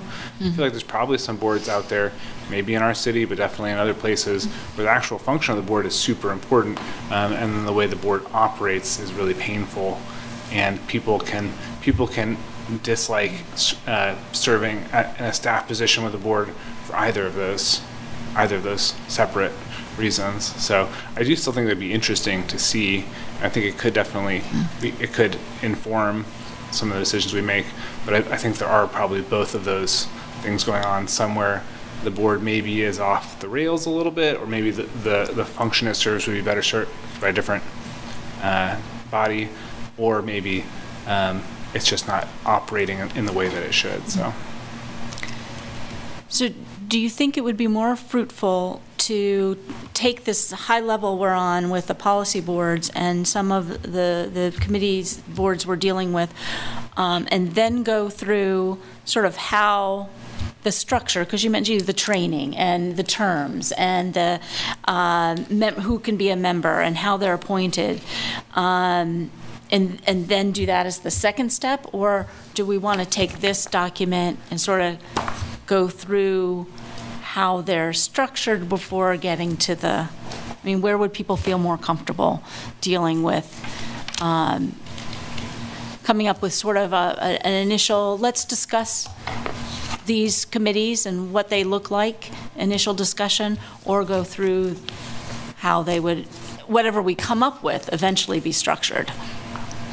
Daniel B. Smith, I'm certainly interested in looking over some of the structural things. Okay. Sort of pointing out, because for me, in my dream world Yeah. where I can magically recreate all the boards in an instant, there's definitely some things that I feel like the existing boards, not, not the nature of the boards or the fact that those boards exist, but maybe some structurally, I, where I have questions, and I feel like things could be streamlined.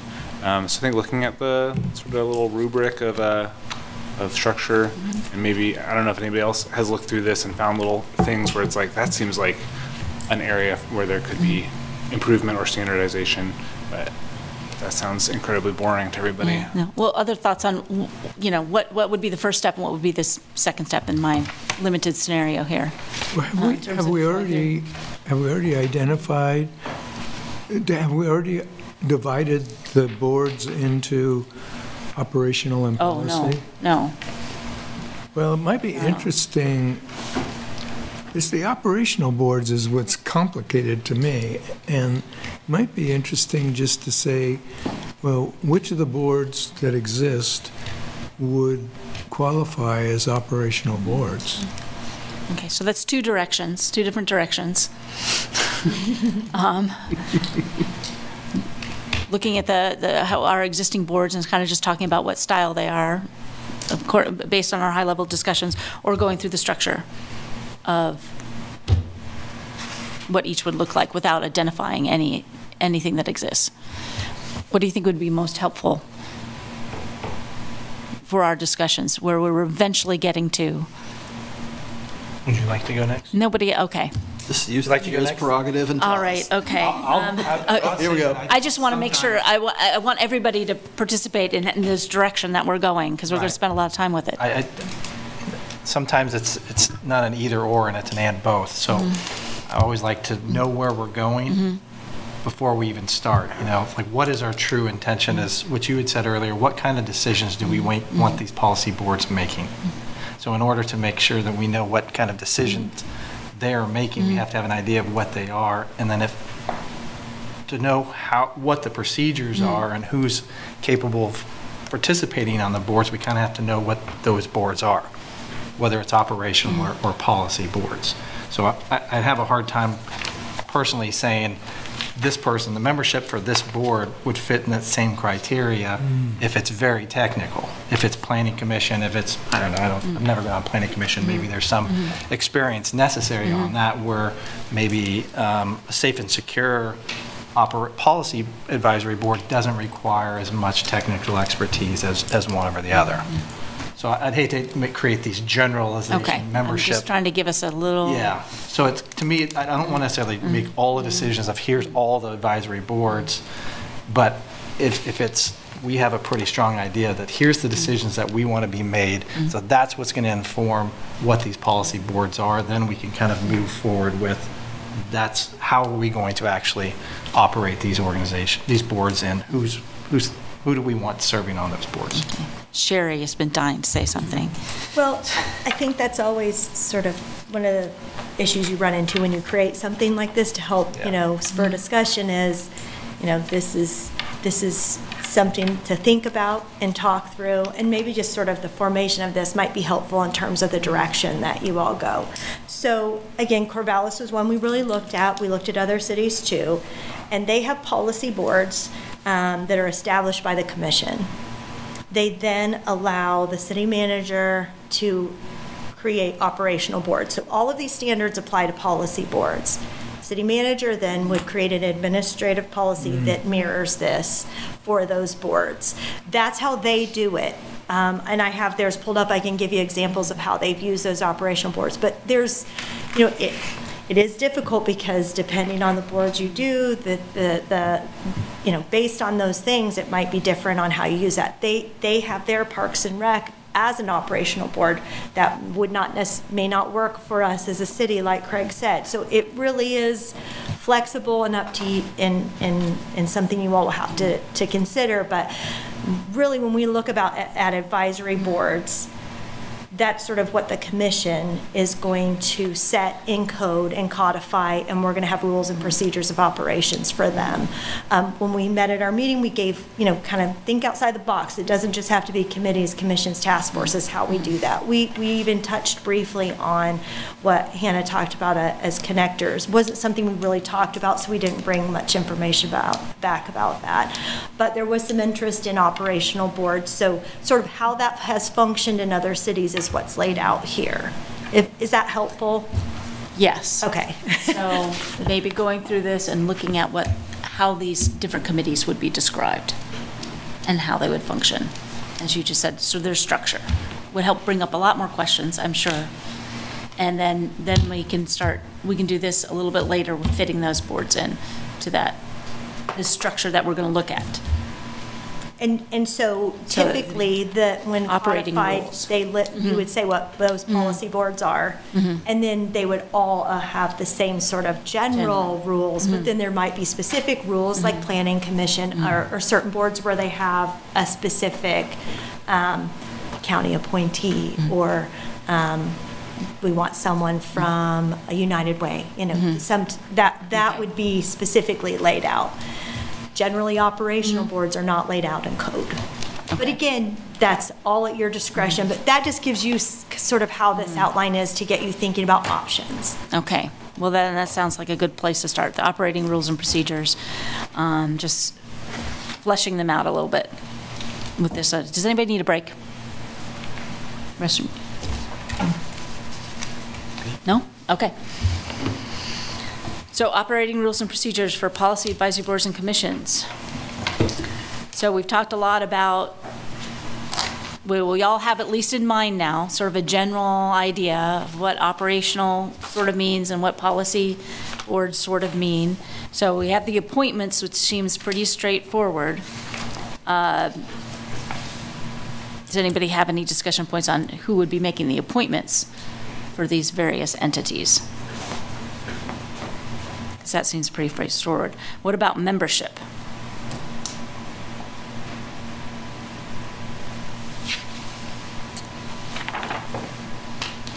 Um,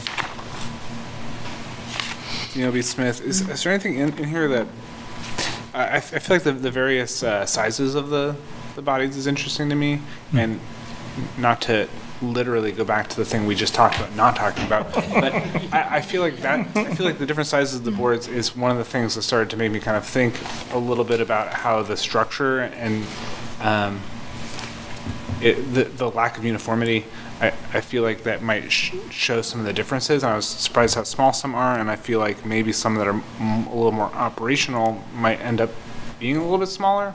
Uh, there's nothing that says the size, so I'm curious historically if anybody has any idea why Ahab is is 13 versus uh, um, you know the Aviation Advisory Board being seven. I mean, obviously in the, the ordinance or charter that created those bodies, that is, is there a, a rhyme or reason beyond trying to avoid accidentally having a quorum when you run into somebody at a, at a sandwich shop? Or? Uh, Not that I am aware of. In some instances, it's because they wanted a certain representatives. You know, some are very representative of certain groups. And so, um, you know, the contractors for, um, you know, three different types of contractors for the, um, the board is escaping me, but the um, appeal board for um, building codes. Building codes. But in general, I think it's just whoever, whatever the commission had in mind at the time. So, so to that point, the membership and re- recruitment and how many members, is that something that has to be set at the outset? So at the end of this exercise here, that's something that has to be set is how many members will be in there? Or is that something, I don't know how that could be really discretionary at the, No, I, I mean, I think you're. formation of the board, it has to be set, right? Yeah, I think your advice would be useful, and it- you notice something that's Uh. unusual, there, there, that's, that's part of your charge, is to develop a new system that works much better for the city.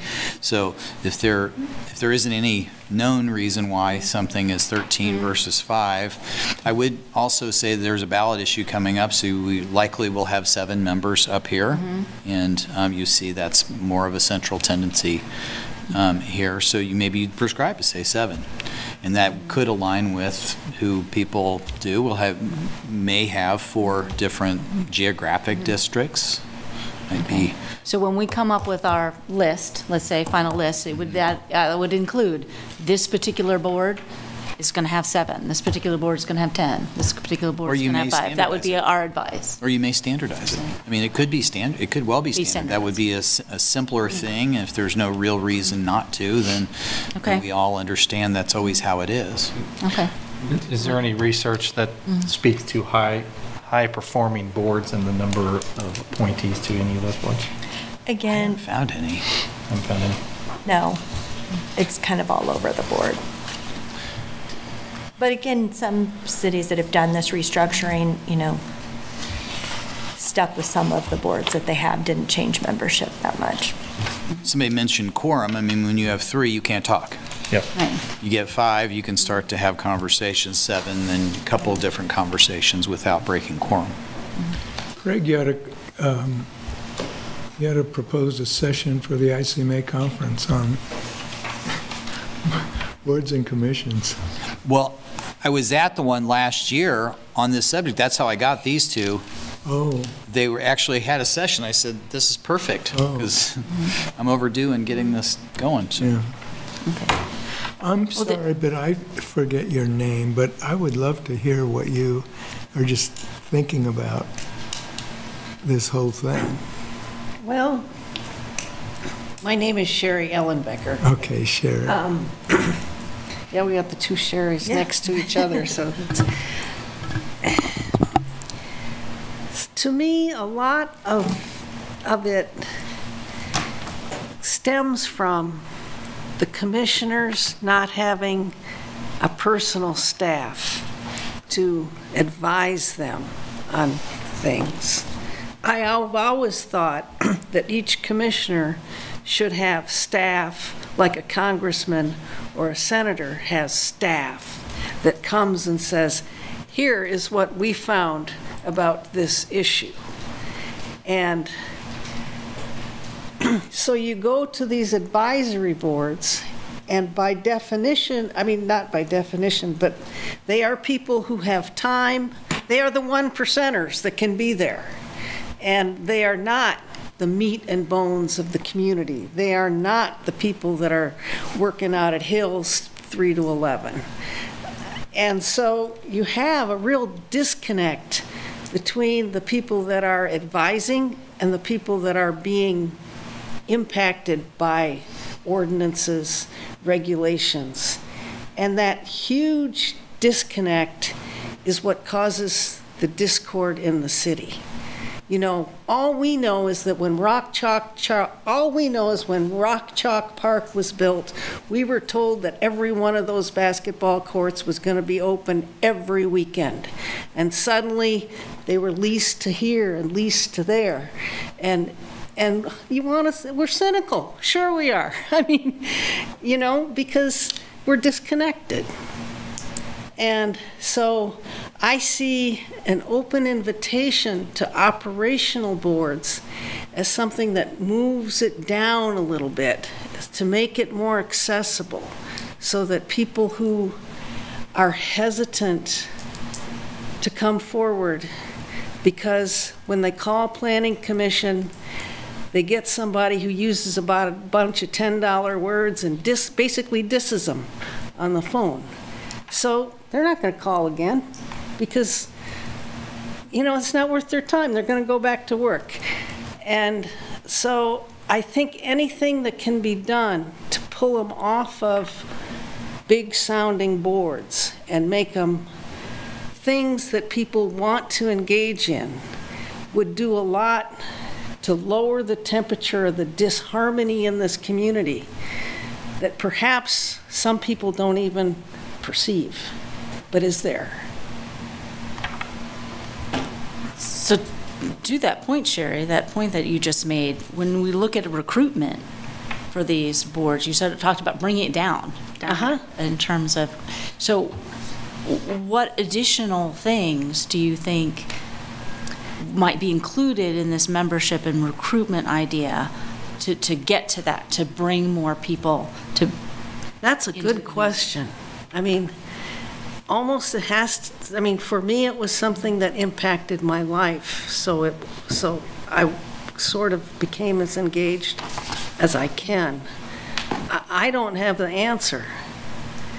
But I, I think that making them from, I'm just gonna say that I don't have, the Sustainability Board, to some kind of, you know, community liaison for the environment, if, you know, something like that, eh, so that it would be more where average people that have a grocery bill budget, and doesn't include 715, feel like they can come forward and, and that they would be valued.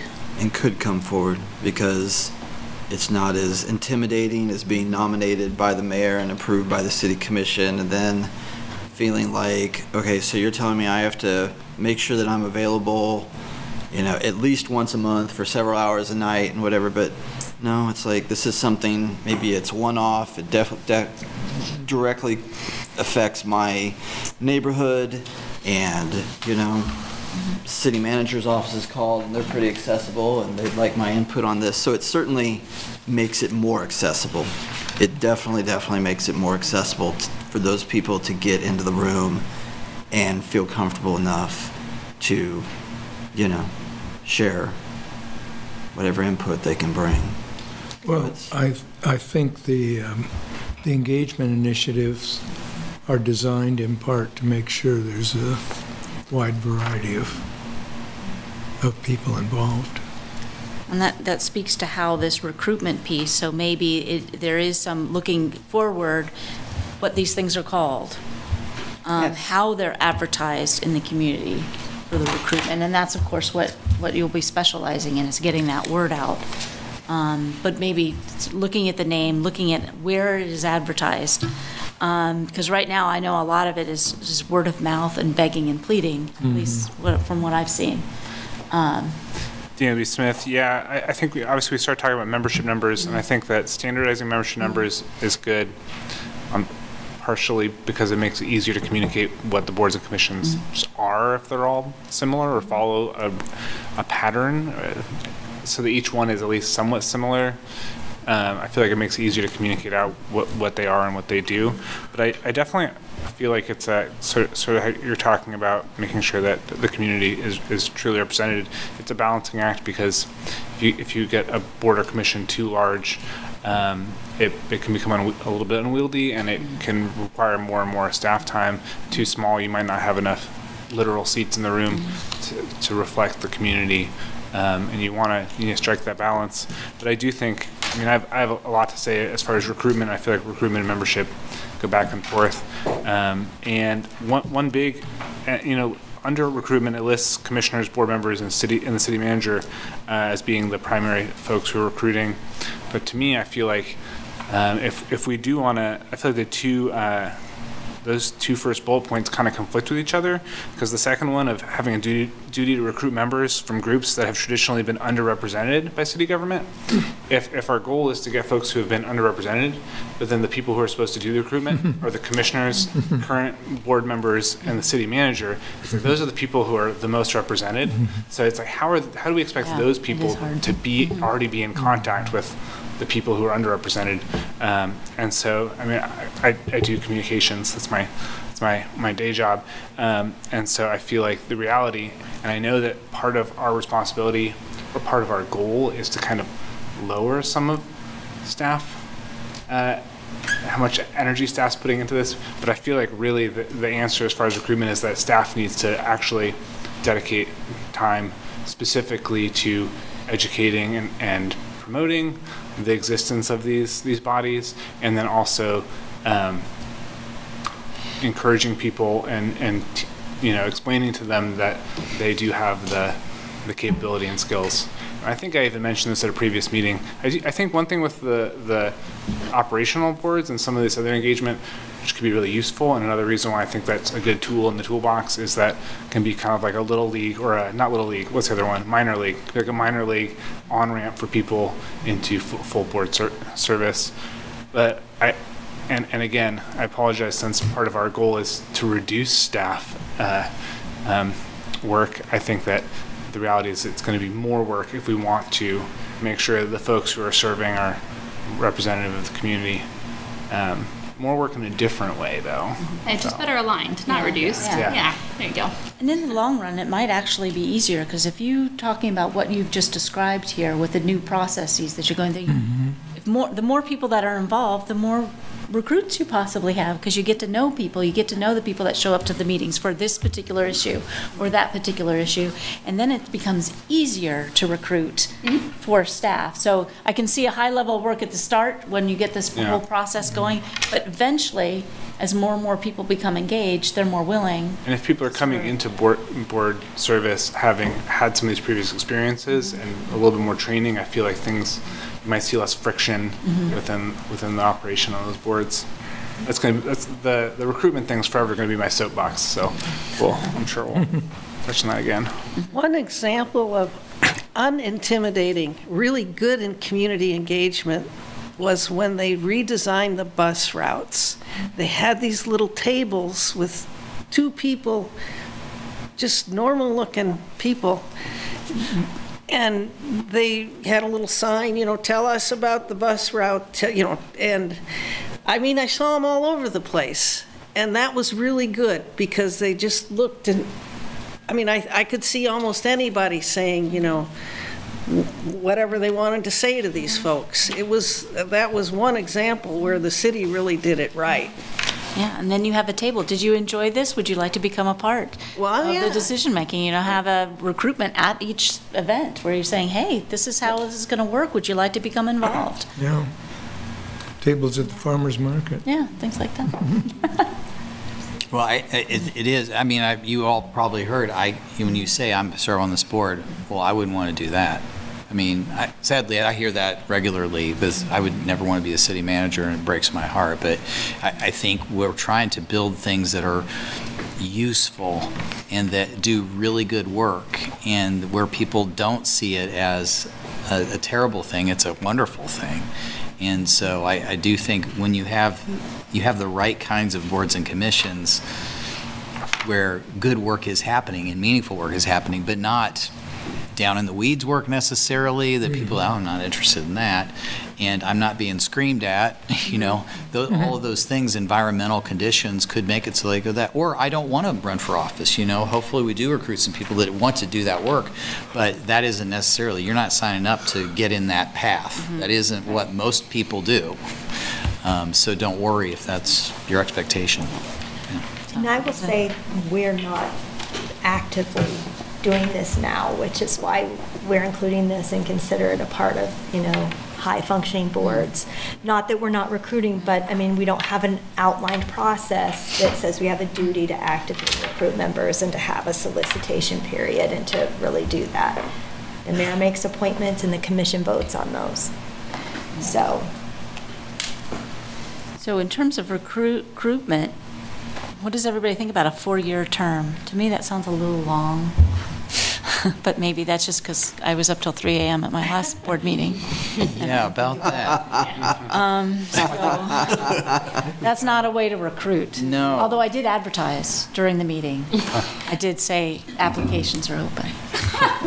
We are three now. I know at the last meeting, there was conversation about having people, you know, there was value in having folks serve longer, but we can certainly change that to three, but that's, that's, and there were some other cities that did it. So that, that's the only reason we included it there, just to have that conversation. Yeah, I'm just wondering, if we're trying to get more and more people involved, I mean, how much time do people really have to give? But at the same time, you don't want people to just learn how to do it and then mm-hmm. cycle off.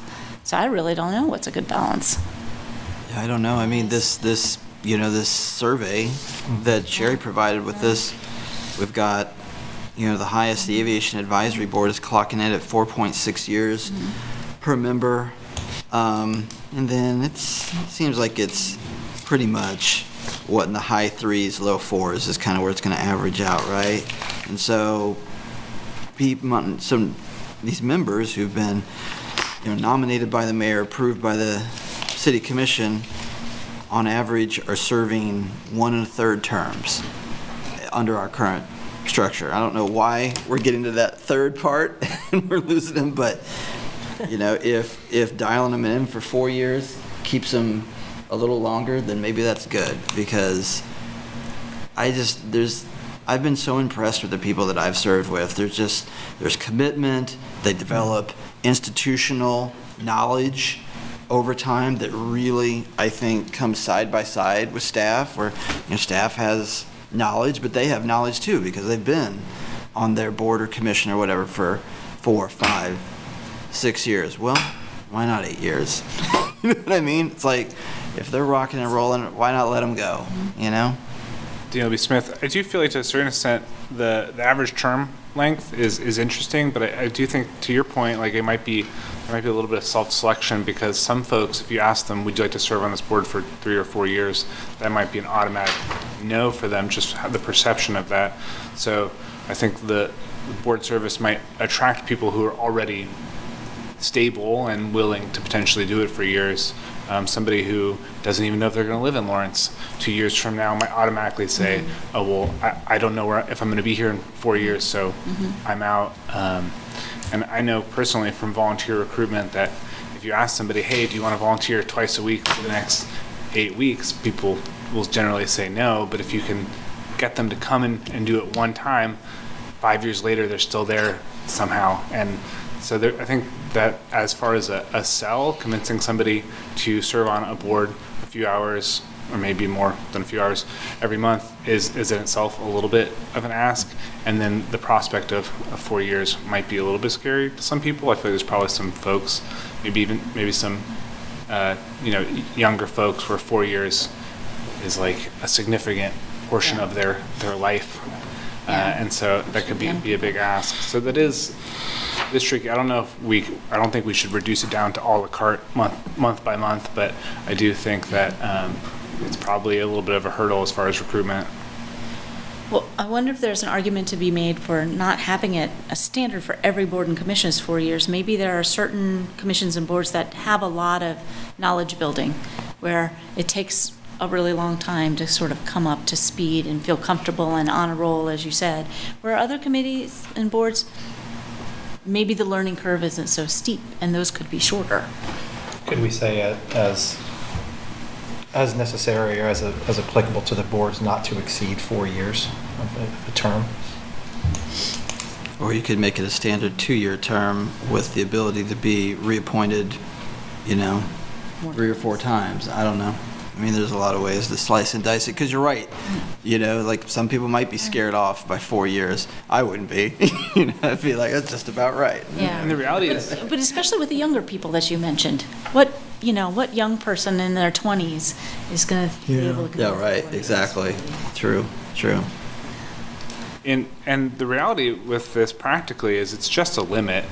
If somebody joins the Cultural Arts Commission and then a month later finds out that they, they got a job offer in Hawaii and is moving, Yeah.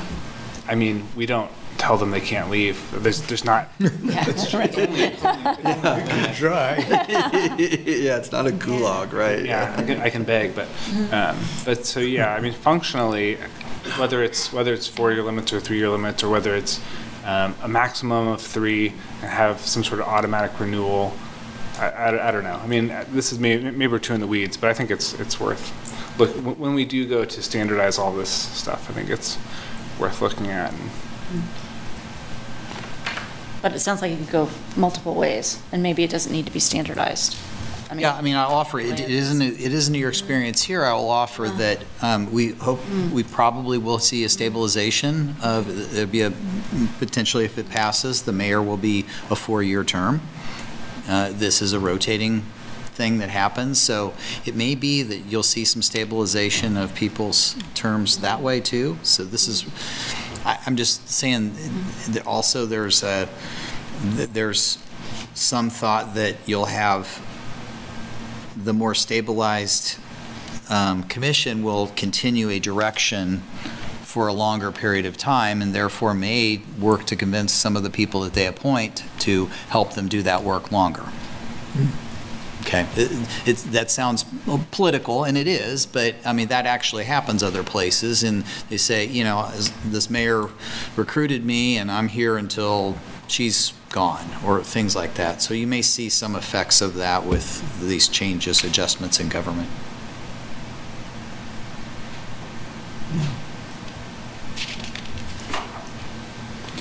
Okay. In, in the recruitment, would there be any, know we say traditionally underserved, would it, you know, I was thinking to our strategic plan where we specifically state that you know, one of our commitments is to equity inclusion. Is it, from the communications perspective, is it better to speak to our, say, you know, uh, with recruitment of members with the, with keeping in mind the, the strategic plan, the city's strategic plan of equity inclusion, um, as opposed to maybe traditionally been underserved in city government. I I would defer to a communications individual more than uh, an accountant on how to write something. It's good language discipline. Yeah. And then secondly, in the recruitment, um, maybe this is too far in the weeds. Uh, What, what everybody was saying about recruitment, I completely agree with. But I do think that might be as an operational advisory board on how to actually implement that recruitment um, would be important. But instead of, is there some value to us defining what active solicitation period is at, at the, at this level? um, at at a minimum, what active participate, solicitation period is, because this leaves, feels very broad. um, And, and what, what would that actually look like? That's just two things I had on recruitment. DLB Smith, I mean, for me, I feel like there's two ways to, to think about the, the roles that are being recruited for. You know, on the Cultural Arts Commission, we might have one empty vacant role. But if you think about the, the city's entire board and, and commission, uh, all 150 individuals, and think of all of, all of those roles they're serving as a volunteer leadership role.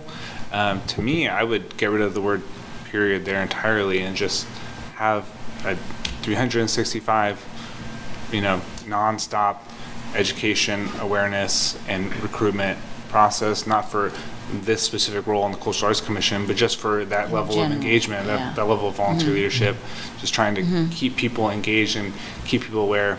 And not everybody walking down the sidewalk will be aware that these positions exist and that they could fill them, but more than what it is currently. I think just keeping that level of awareness constant. And also, I mean, honestly, my, my position, communications, it's easier to just constantly be, be doing that work than to every time a, a position opens up, you know, start, start doing the solicitation advertisement work. If you just have it as a blanket, uh, nonstop, uh, priority, I feel like, I feel like it's, it's simultaneously, it, it is more work.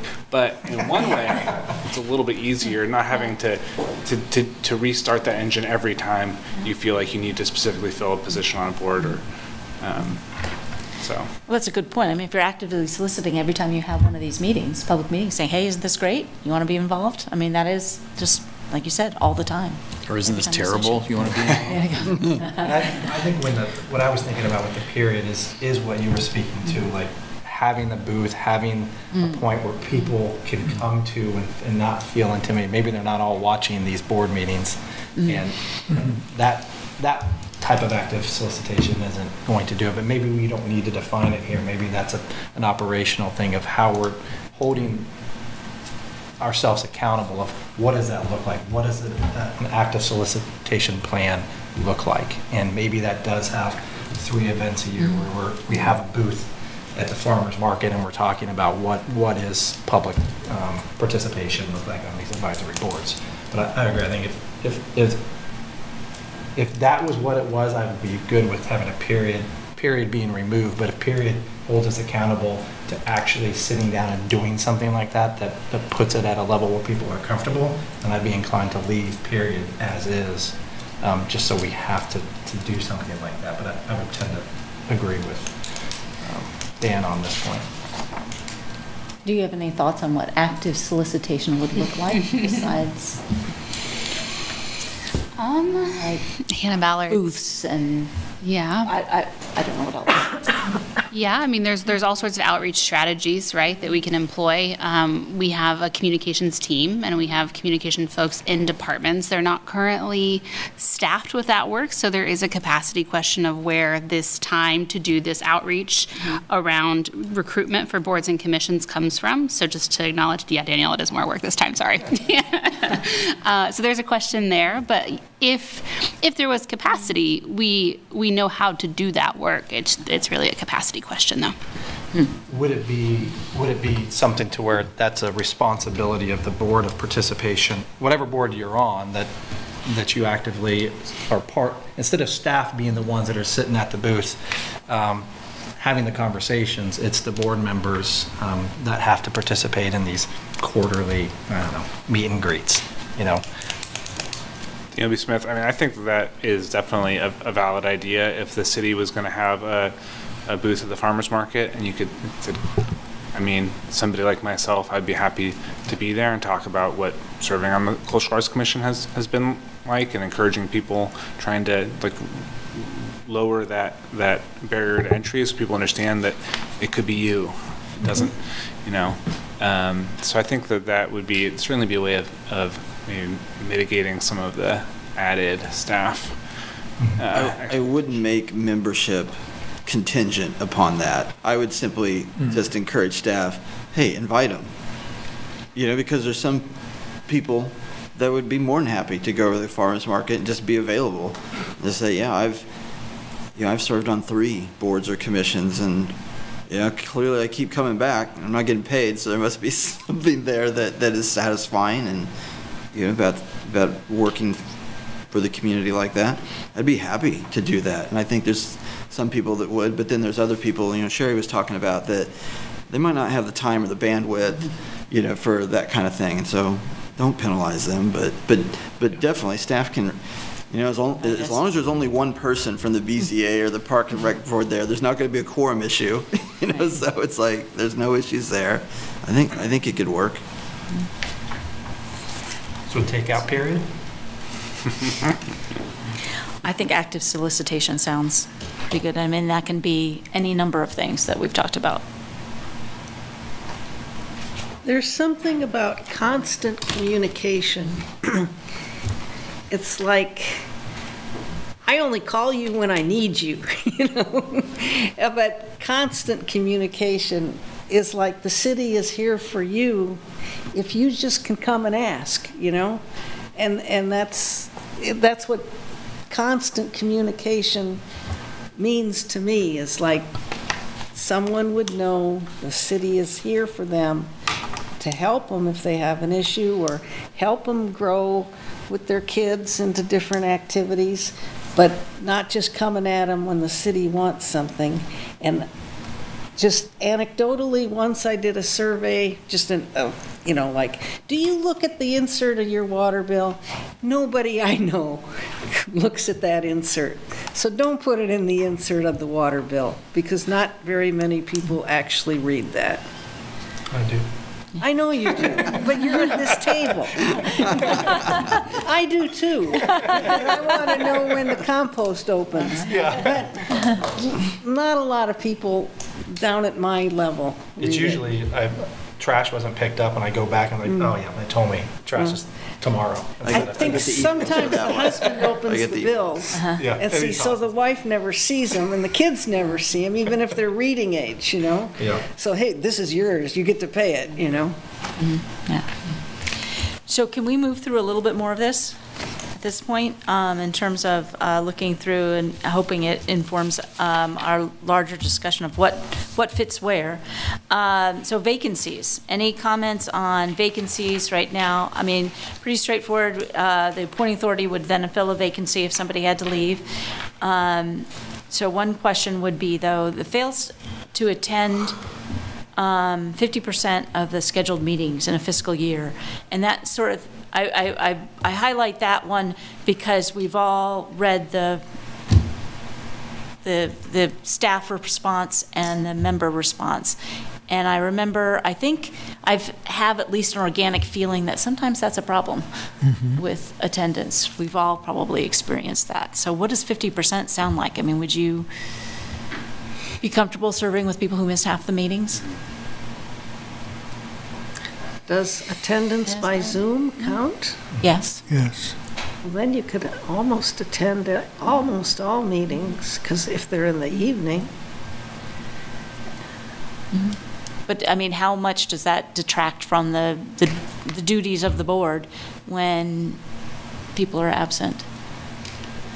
I mean, I don't know how many meetings have been missed because of lack of quorum. I don't know if that's a problem, or if it's just the work of the body doesn't have the membership, it doesn't have the opinions that you're after.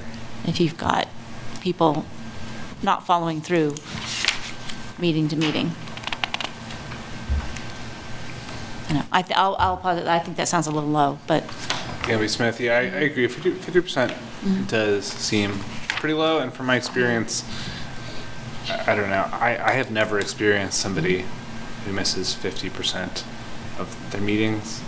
Like usually people are either on the ninety-five percent or the or the zero percent. It's like those are really the two. But I do know that there there have there have been boards and commissions that have struggled with attendance and not being able to reach quorum, and Yeah. it's a it's a very real issue. I also know that. Um, I mean, for us, if somebody, if somebody uh, fails to attend a set percentage of, of their, their meetings, it's Cultural Arts Commission, they, they, they aren't off the commission, they are just, there is an opportunity to review their status on the, on the board. Yeah, that's how it's set up right now, isn't Yeah. it?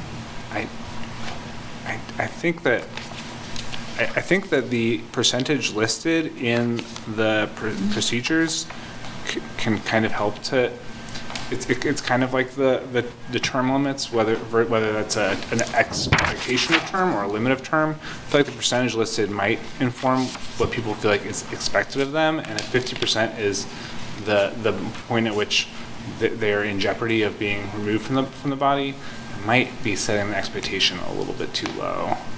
Um, Because honestly, if somebody was missing sixty percent of the Cultural Arts Commission meetings, I would be very concerned about that. Um, So, I would, when we're drafting our, our dream, our dream document, I would, I would be in favor of setting, setting the bar a little bit higher. I mean, I think even with the special alcohol tax, that fifty percent would have been two, there's two, there's four meetings for the year. And one was to Yes. review applications and, you know, like if you, you missed two of those meetings Mm-hmm. at, at, at the right time, you kind of miss the meat of, of the substance of that board Mm-hmm. or that committee. Um, so, yeah, I think fifty percent is pretty, it's pretty high. Um, I would, I would hope that we have that expectation. I, I would be even inclined, and have attorneys in the room here, um, more than a certain percentage, like more than thirty percent.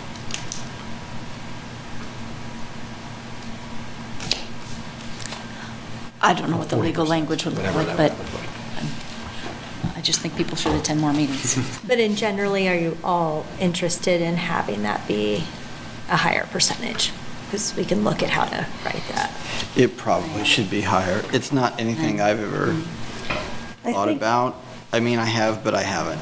You know, it, it hasn't created a huge problem. I think in all the times, all the stuff I've been on, I think there's been a couple of meetings that couldn't proceed because of quorum. So in, I don't know, like eight years of involvement or something, I've seen it happen twice. So it doesn't happen a ton.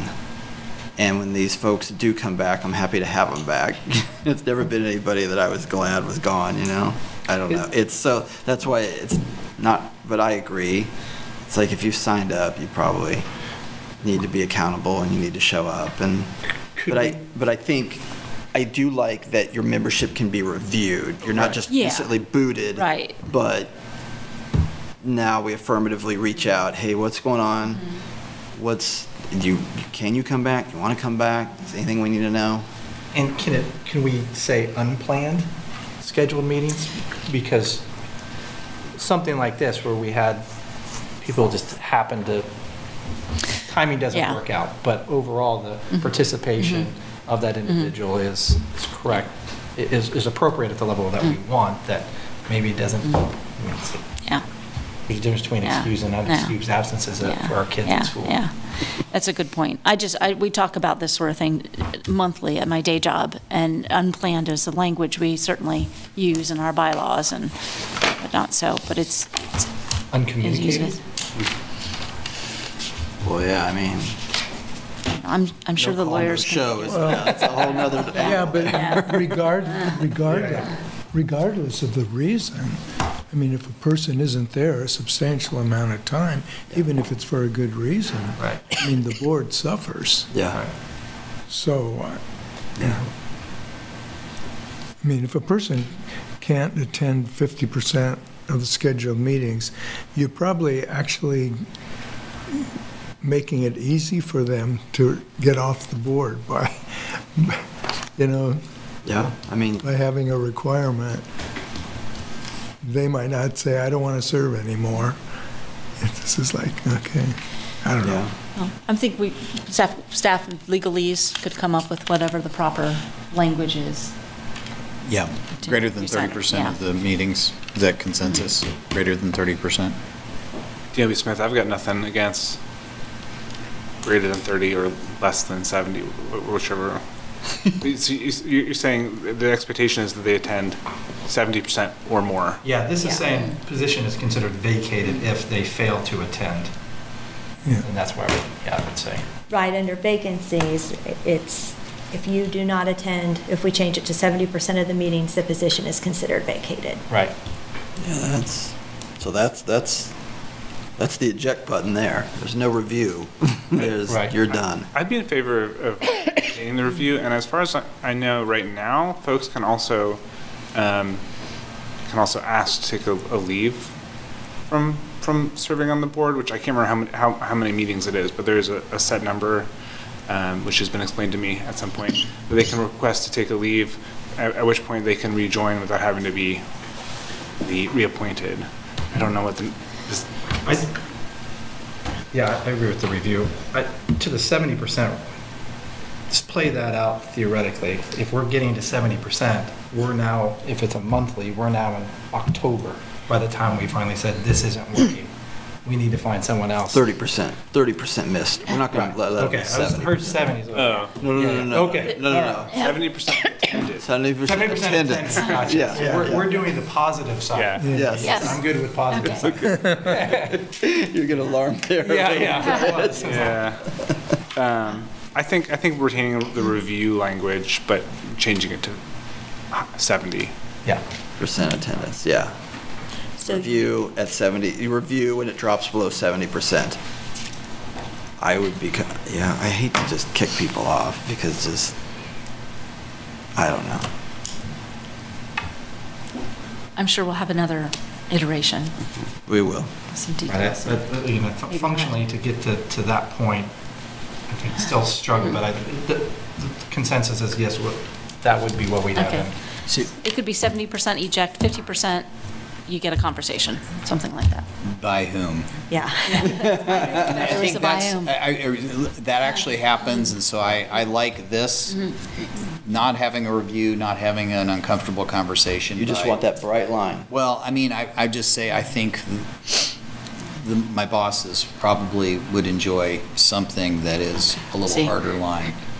Right. I think if, if they've missed the, There you fir- if there's 12 meetings in the year and they've missed the first four, they can't get to 70%. And we don't need to wait any longer at that point, right? Right. Right. Because we would then need to outline who does the review, That's what's the true. criteria. Yeah, that's Right. true. What's the standard, Yeah. and it's high And the review could be reappointment. Trying reappointment. to get to, yeah. Like, Apply for reappointment. yeah, you, you applied, you created a vacancy, you reapplied and said, sorry, put me back on, I'll never miss again, and they do it. All right, so staff wants a bright line. We, we could. the we bright could- line. We could do both. We could do, and I understand that the seventy percent review, the question of who would review, uh, maybe not review, but, I mean, for me, again, speak, speak for myself, the Cultural Arts Commission, if somebody hits that, goes below seventy percent attendance, I would love to have something t- that tells me. I would love to have a, a little alarm go off so that I can be aware if somebody is struggling or, um, and so, I mean, there is a list in here of, of, uh, board chair or presiding officer duties. And I mean, for me, I'm more than happy to shoot an email to somebody checking in making sure that serving on the board still works with their schedule and, and, uh, you know, commitments. Um, so having that higher threshold of seventy percent for maybe just like a little alarm bell, and then we could, we could retain the fifty percent, like it's not, clearly not working out, um, for the sake of, of making easy, making it easier for the, the city staff to vacate those positions and not have a review every time. So I do, I do agree that if somebody misses over fifty percent of their meetings, at that point, going through a review seems a little bit, like, a little bit like a waste of time. I I think I would be in favor of leaving it as it's an objector, and then one of the responsibilities of the board, the board chair, is to, to uh, pay attention to or or be held accountable for those, the attendance numbers. And so if someone has now missed the first two meetings, it's your responsibility to tell them, hey, you miss another one, we don't need a review, you miss another one, you've, you're out, you you failed to, to maintain the re- responsibilities of this this committee, and you'll have to reapply if you want to continue to serve on this board. I I don't, I, I put a bullet point, uh, adding to duties of board chair or product, per- presiding officer, address, uh, address member attendance issues. That would be a duty. yeah, I would agree with that.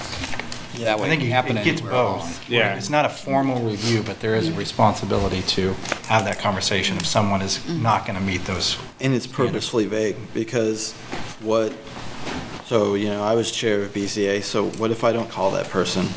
Am I supposed to call him? Or, as it's written right now, I don't have to, but what if I don't? Yeah, yeah, So now that they have recourse, well, Travis never called me, so you can't kick me off. Yeah.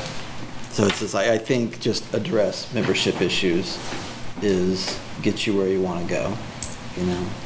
Like, the staff liaison will call me or email me, we'll talk about it, and we'll decide, you know, let's send them an email, let's call them, or, or not. You know, we're just aware that they're missing a lot of meetings and they're gonna get booted if they miss one or two more. So I, I think there's a spectrum there, and that's appropriate. You feel like that Yeah. works? I think that's, that's great. Um, Obviously, having to, to have the staff liaison potentially, I- how aware on average is a staff liaison of a- They're aware. attendance? Yeah, so Yeah. um, I I think it would be nice to have a little byline or something just so that my staff liaison will let me know, like, this person's below 70, just some, just to make it easy, they don't have to think all the time, just, there's a number that sets off the alarm bell. Um, But, but n- nothing specific, I think. That's a bullet I added, is just to keep the chair informed of attendance. Yep, just advise the chair. There you So- I would like to move on as we go, because we've, um, so review of applicants. Um, Anything to discuss there? So it's a mayor and city commission for policy boards, city manager designee for advisory boards, or for, actually, I guess I what we're thinking of is operational bodies. That's my only. Yeah, op- operation. operational bodies. Got it. Um, And then review criteria.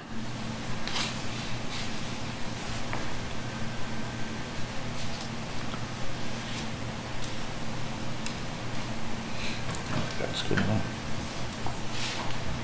Is that pretty broad enough to ret- attract um, conflicts of interest, com- compliance with norms of conduct, including but not limited to decorum communications, concept of acting as a body with one voice? So they're pretty broad. Any other review criteria that people can think of or would like to consider? Well, uh, You're reviewing the applicants, mm-hmm. so they're not yet board members. Right. Right. So how are you going to review, how, how can the criteria include compliance with norms of conduct? I mean, What if not even- somebody's out, what if they're running a Facebook page where, you know, they, Oh, oh, I see. That's not norms of conduct in the meeting. Mm-hmm. yeah, Oh, exactly. Yeah, because they're not in the meeting. Yeah, somebody who's come before the commission and cursed them Oh, out. okay, I see what you're saying. Yeah. Vince. Yeah, someone who's, Yeah, yeah, yeah. habitually mm-hmm. disruptive in commission mm-hmm. meetings and, you know, Yeah. something like that. And there's got, there's, Well, what about though the concept of acting as a body with one voice? I think this could say interview. I mean, I think generally the mayor I know and whomever would calls individuals who have applied and, and kind of has an, I mean, an informal interview with them. So I think that's what some of this is getting to is, Known cranks need not apply. Yeah. Yeah. And I think, as a- if I understand, the concept of acting as a body with one voice is just someone who's willing to work with other people, is kind of what that's saying, is work to to get to a decision.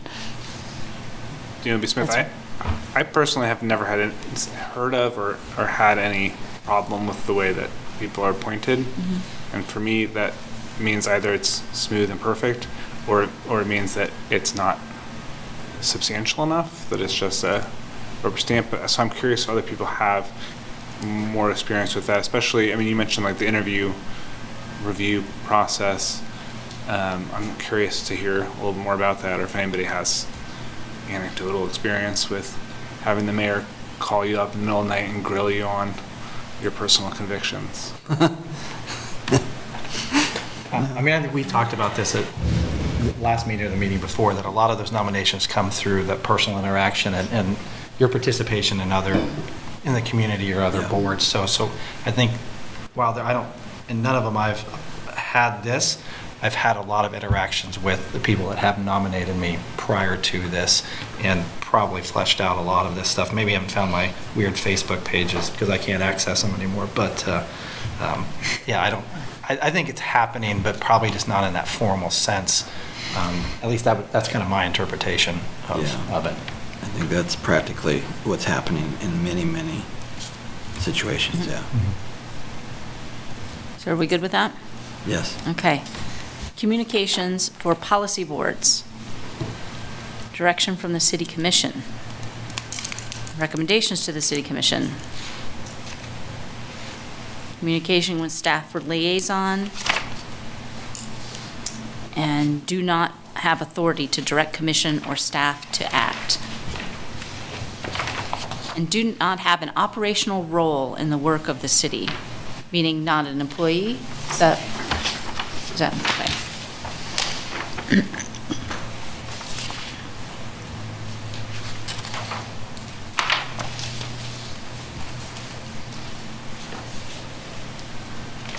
I think that fourth bullet point there, do not have authority to direct the commission or staff to act. um, That came up in our, in the surveys a bit, in terms of some staff feeling that they were directed to do something, you know, to come, come up with this ordinance, or come up with that policy, or do that thing, and so I think that's an important piece. um,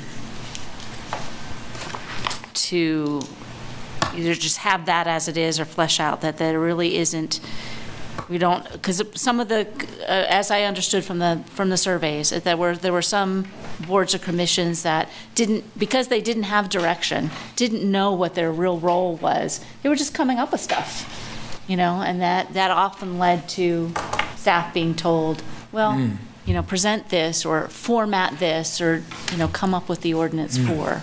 Well, how does that So- conflict then, excuse me, did I speak to? Go right, no, no, no. Okay, bullet number two is to make recommendations, but bullet number four says do not direct. About require the commissioner So, staff to so act. should it be make recommendations as requested? Because if I, if, if the board exists to advise on policy, then when they are requested to advise or direct, I mean, I think those words are a little synonymous, then they are requested to direct.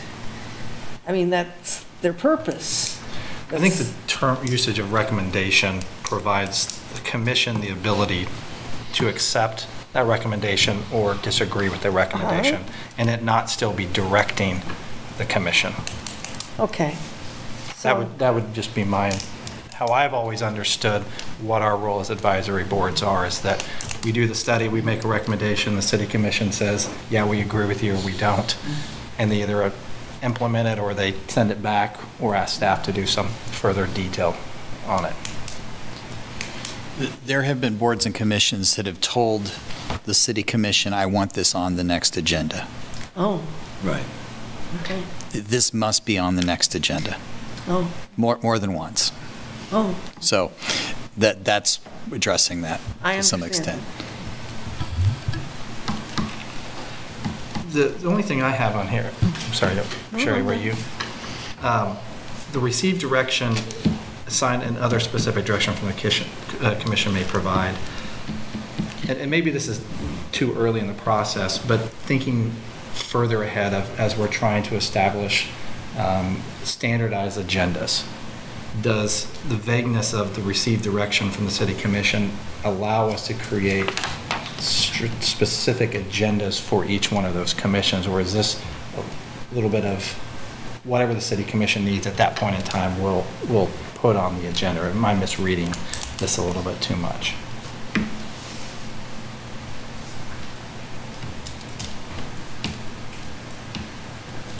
Well, I'm not sure if this is um, relevant or not, but I think uh, the um, Parks and Rec Board would have enjoyed a um, invitation from the city commission to address issues of admission fees. Do this for us. You know, But again, if we're standardizing agendas, is there just going to be one uh, agenda item that says directions from city commission? And, and then what are those agenda items underneath that? I guess I'm not sure Well- what you're thinking, because I was thinking more along the lines of, yeah, being asked to review and give recommendations on a particular issue.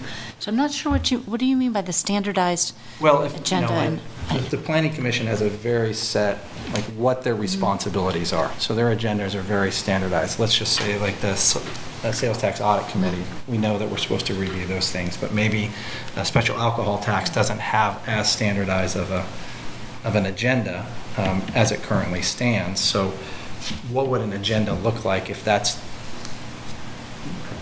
if, if we don't have a stated purpose for that, said that, like, we need to have, that, that advisory board says, this is our responsibilities as it relates to what we're advising and making recommendations on.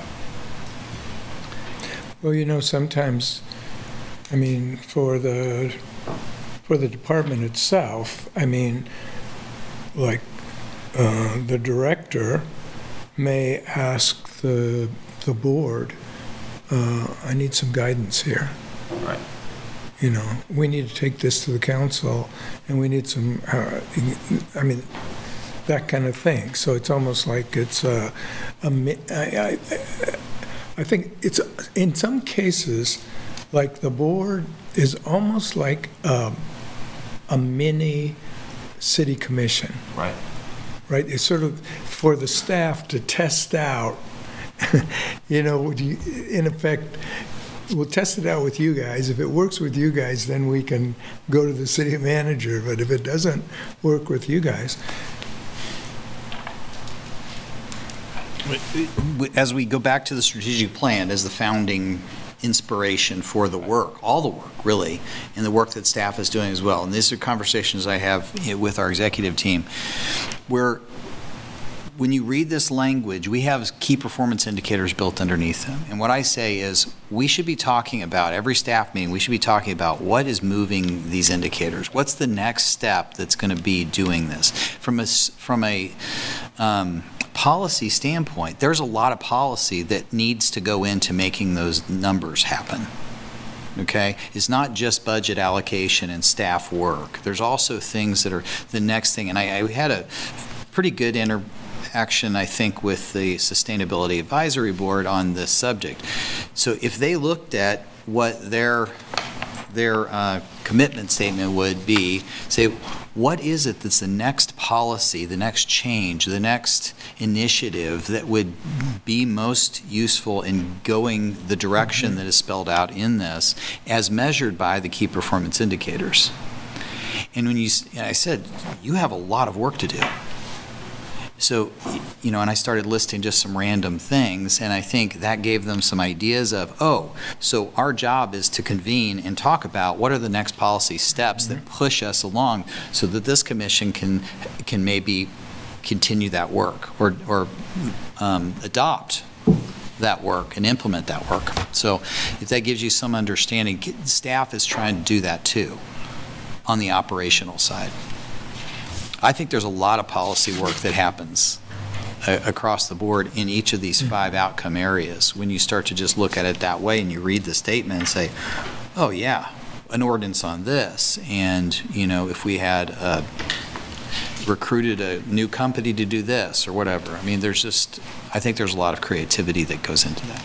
And I think that's kind of what I was, I'm kind of getting to, like, if there is an established that the, the, the, the board that we've created, responsibility is, is the implementation of policy and procedures related to unmistakable identity. Like, that's that board's responsibility. That's number one.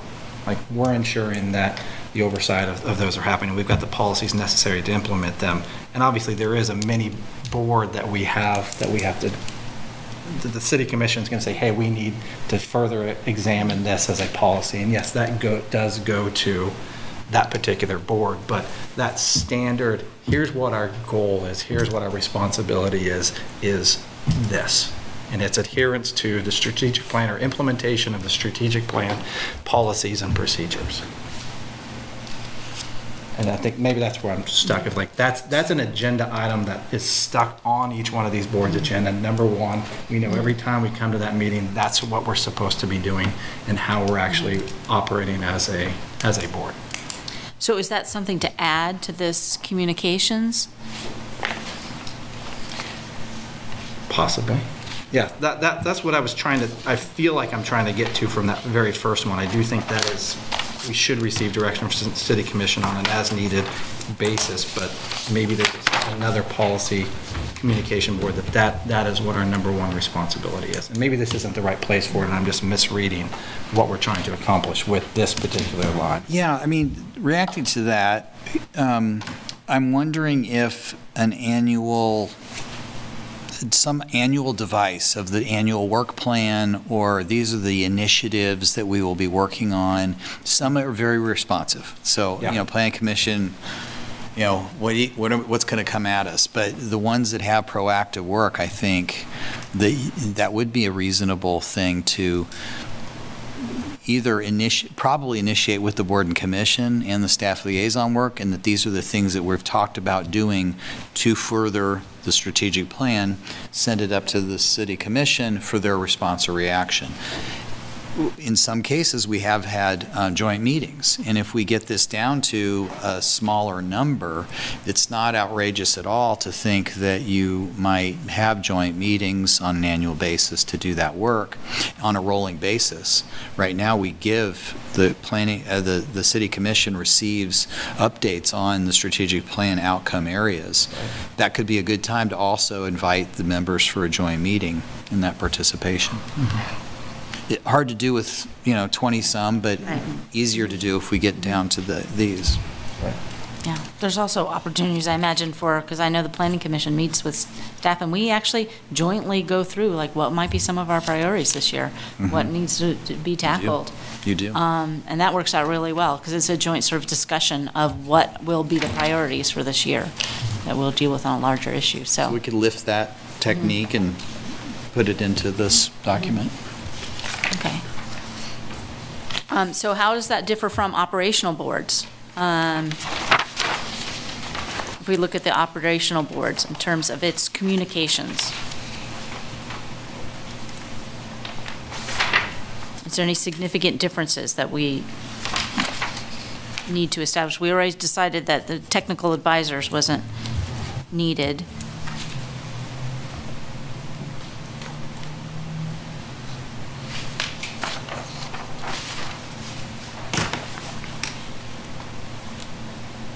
Are we taking out technical advisors in total or just the ter- the term technical?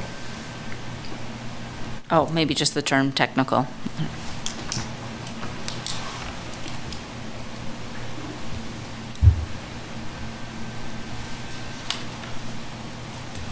Is Is there any um, reason that, w- why we don't have, do not speak on behalf of the city or board in terms of the policy board? do- is- For operational board, you have here, do not speak on behalf of the city or board except as approved by the board or city manager.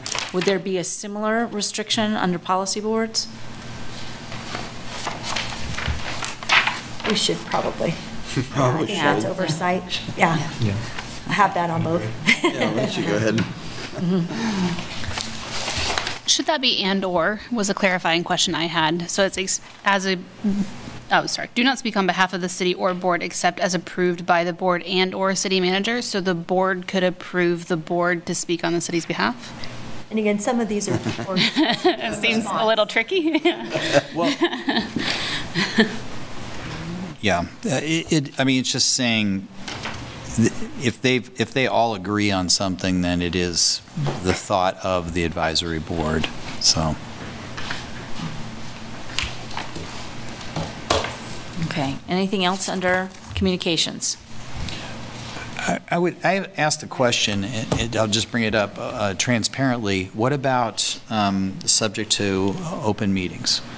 So I didn't visualize this to be that way because of the informality and, and the, uh, what do you, somebody used the term, um, agility. Yeah, lowering barriers to access. uh, lower- lowering barriers. They might meet during the day, you know, with staff. They might be in operations. It- um, The formalities of open meetings with it being recorded and minutes, and um, I I just, I leave that open, not just so it's touched on, and you all can kind of give opinions on that. He talked about that at the end of the last meeting. I mean, Toni's going to have the final say, but, I mean, at first glance, I don't think that it triggers KOMA or KORA. Doesn't.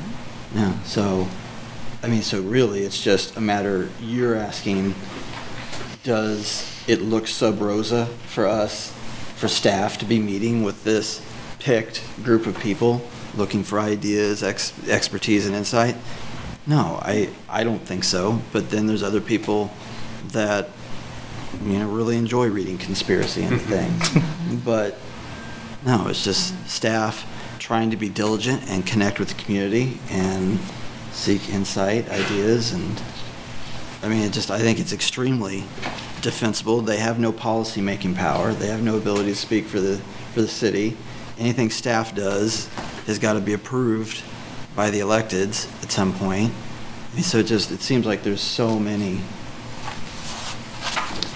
yeah, so it's not some s- like star chamber or something like that that's doing something, you know?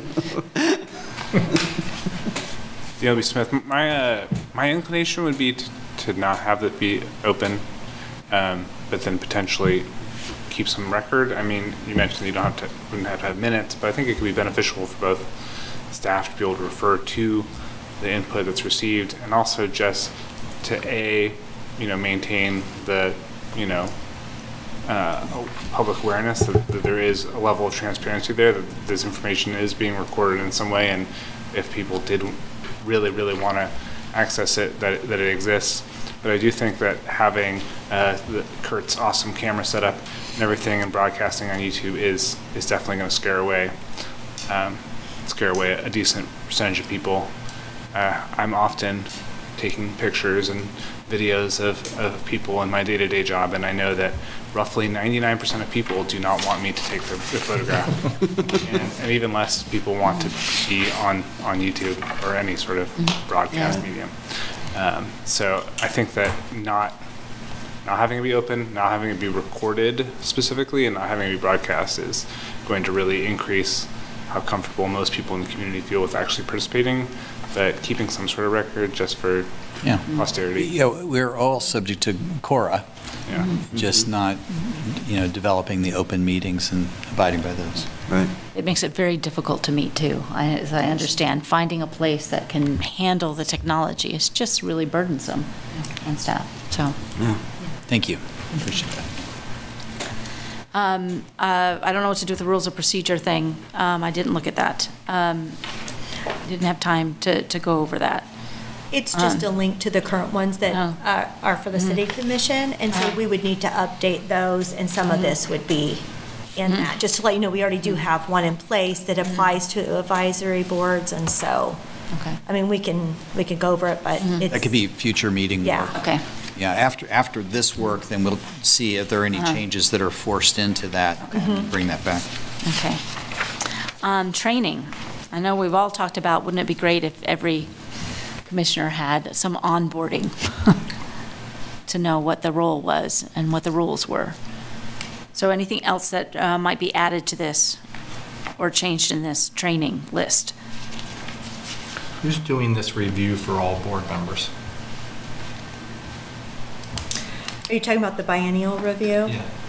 Um, so in the, I mean, in the past, we've sort of done it as a team. I mean, right now, as a member comes on, staff liaisons do that. But um, years ago, my understanding is they used to have sort of an annual meeting of all volunteers and kind of go over stuff. I think that's probably too soon, but if we did one every other year, it would really, I mean, that's kind of, a- it would be all boards at one time, and it would just be a refresher on these things, and you'd be welcome to come. I mean, that's how I envision it, but it could be whatever, I mean, it would really be at mm-hmm. Craig's discretion to decide how, how we do that. I get that. I was misreading that. That makes Because this is sort of, the code would, this is what we're thinking of having the commission adopt as code that says we must mm-hmm. train individuals and outlines that expectation. But the actual administration of how exactly we do that would be, it would kind of be a refresher. If You've been in a few years, or new people are in, we do that refresher, aside from kind of that initial, here's everything you need to know, and then mm-hmm. you've never been on a board. It's a lot to take in, but every other year you get a refresher on, on all those basic mm-hmm. things. That's how I envision it, but again, it would really be, Yeah, we would I've done, I've it done it where it is an annual thing, where some, I've done it where we've recorded it and then required everybody to uh, certify that they've gone through it again. So, some combination of that. We, we will, what's clear is we're not doing this very well, and we need to do it much more thoroughly and, um, and regularly, so. Uh, One question I have, when you say not completing the required training will forfeit position, depending on what the training is, I'm just thinking, you know, planning commission has an orientation every year, but not everybody can make that. Yeah, So what does that mean for a That's why I'm who would not be able to make that orientation? Yeah, I- that's why I'm suggesting, uh, where I, I have been in a city where they did require that, and the, the elected body was very adamant, and we had to make accommodations. We did record it in some cases where they could, um, but everybody was expected To even, to to be there. that Yeah. okay. I'd like to make a suggestion here on the bullet points.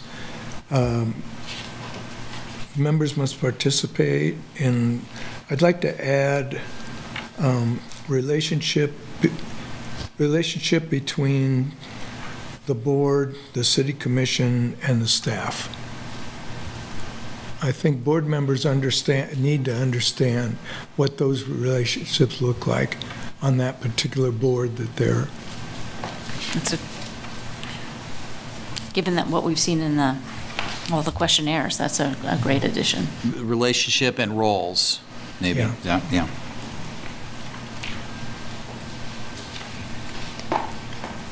Other suggestions? Um, How about duties of the board chair or presiding officer? We, we did add, what did we call it? Attendance uh, issues. Anything else? Yes. Um, communic- Communication with the department head, or, I mean, if there's a, I'm, I'm thinking my own relationship with Parks and Rec. Mm-hmm. You know, so the presiding officer, the duties is to maintain communication and relationship with the department head. And the staff liaison? Assuming the staff liaison is the department head. It, it li- it likely will be, yeah. Yeah. So the language say staff liaison? Hmm, Okay, if that's the case. It- There may be cases where the, where the, uh, the champion, for instance, is not a department director. That, that is the way it is now, but it- I could imagine that it might not be. Okay, how about duties for board members? Wait, we're on- We've attendance, participate, rules and procedures. Seems fairly fairly straightforward. Oh, I wonder, do, do board members also benefit from the same training on roles and responsibilities between city commission, staff, et cetera? Is that what we were suggesting earlier? That's Under included train. in this training. Oh, that's in training, not duties, I apologize. Got it. Yeah, and, and I think um, when we say that they'll receive training on procedures, requirements, and expectations, roles and responsibilities is part of the expectations outlined in the forming document for each of these boards. Staff liaison duties.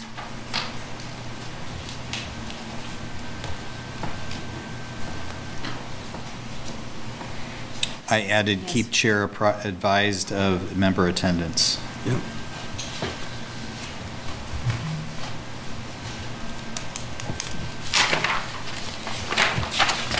Okay, and then, then the final section, oh, um, well, no, norms.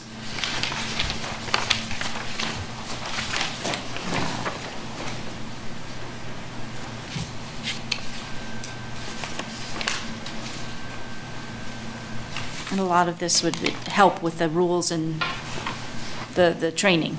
A lot of this would, would come under training, would be handled with training.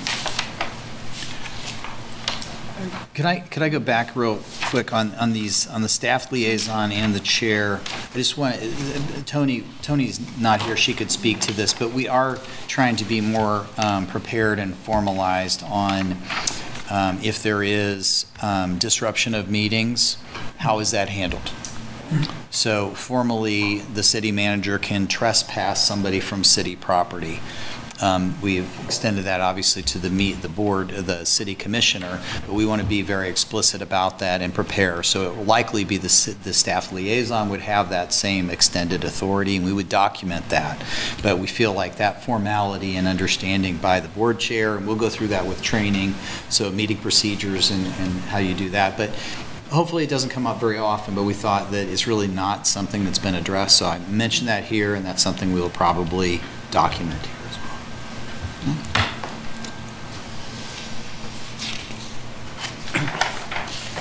I see in a lot of this, the only time when conflict of interest is addressed is at the very first appointment. Mm-hmm. And naturally, I think a person joins a board in which they have an interest.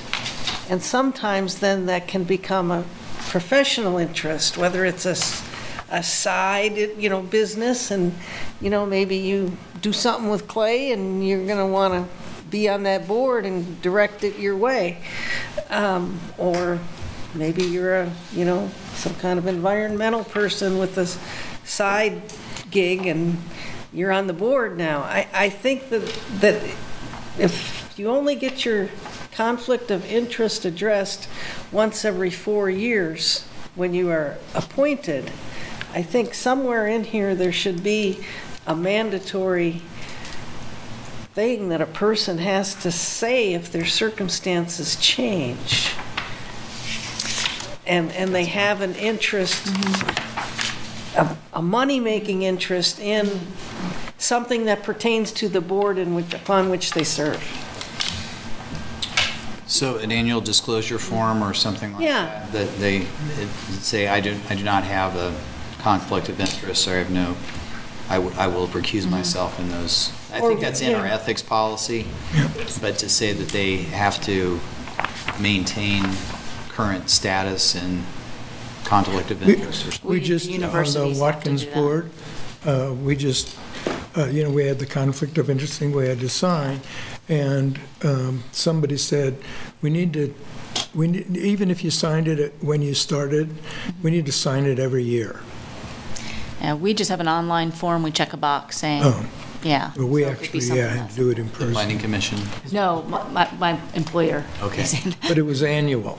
Yes, and, Where He doesn't- not-for-profit boards, I know, on all those, they, they always required that too. Mm-hmm. I assume Corporate boards too. Circumstances can mm-hmm. change, is partly what you're saying. Yes, that's what I'm beyond saying, just yeah. the Beginning or it. Mm-hmm. Uh-huh. So as part of the, are you uh-huh. proposing maybe part of the board chair's responsibilities to ensure conflict of interest Right. hasn't changed from meeting to meeting? Or or six is it- months to see, or, Year, annual? Yeah, work I. I don't know, something. Uh, My son just yeah. told me that his law uh. firm lost $62 million because of a, mm-hmm. a conflict of interest that wasn't uh-huh. disclosed. That's right, And that also gets to transparency issues, and trust. Yeah, right. yeah. Uh, uh, We, we will address that. I think it's in our ethics policy, but to do something affirmative and an annual basis, we, we can figure that out. Mm-hmm. I've got a note for that. Good point. Um, So anything else on, I'm going to move us along here. Um, Norms, I mean, we can all, of course, look over this more time and address them, go back and touch base for next meeting if there's something we think we've missed. I wanted to ask about, uh, should not unilaterally offer testimony on state or federal legislative matters or rulemaking processes, et cetera. So I think we could just clarify, like, about what? Because like, I was over at the legislature like last summer. You know, uh-oh, I'm not supposed to be here. They're gonna kick me off my board. A check. That was one of the ones Toni had sent, Craig. Is it on behalf of I the think we city? can On be more behalf of specific that it's. Whatever your As opposed to just. board-related activity is, yeah. Rep, should not unilaterally represent the city. Yes, yeah, yeah.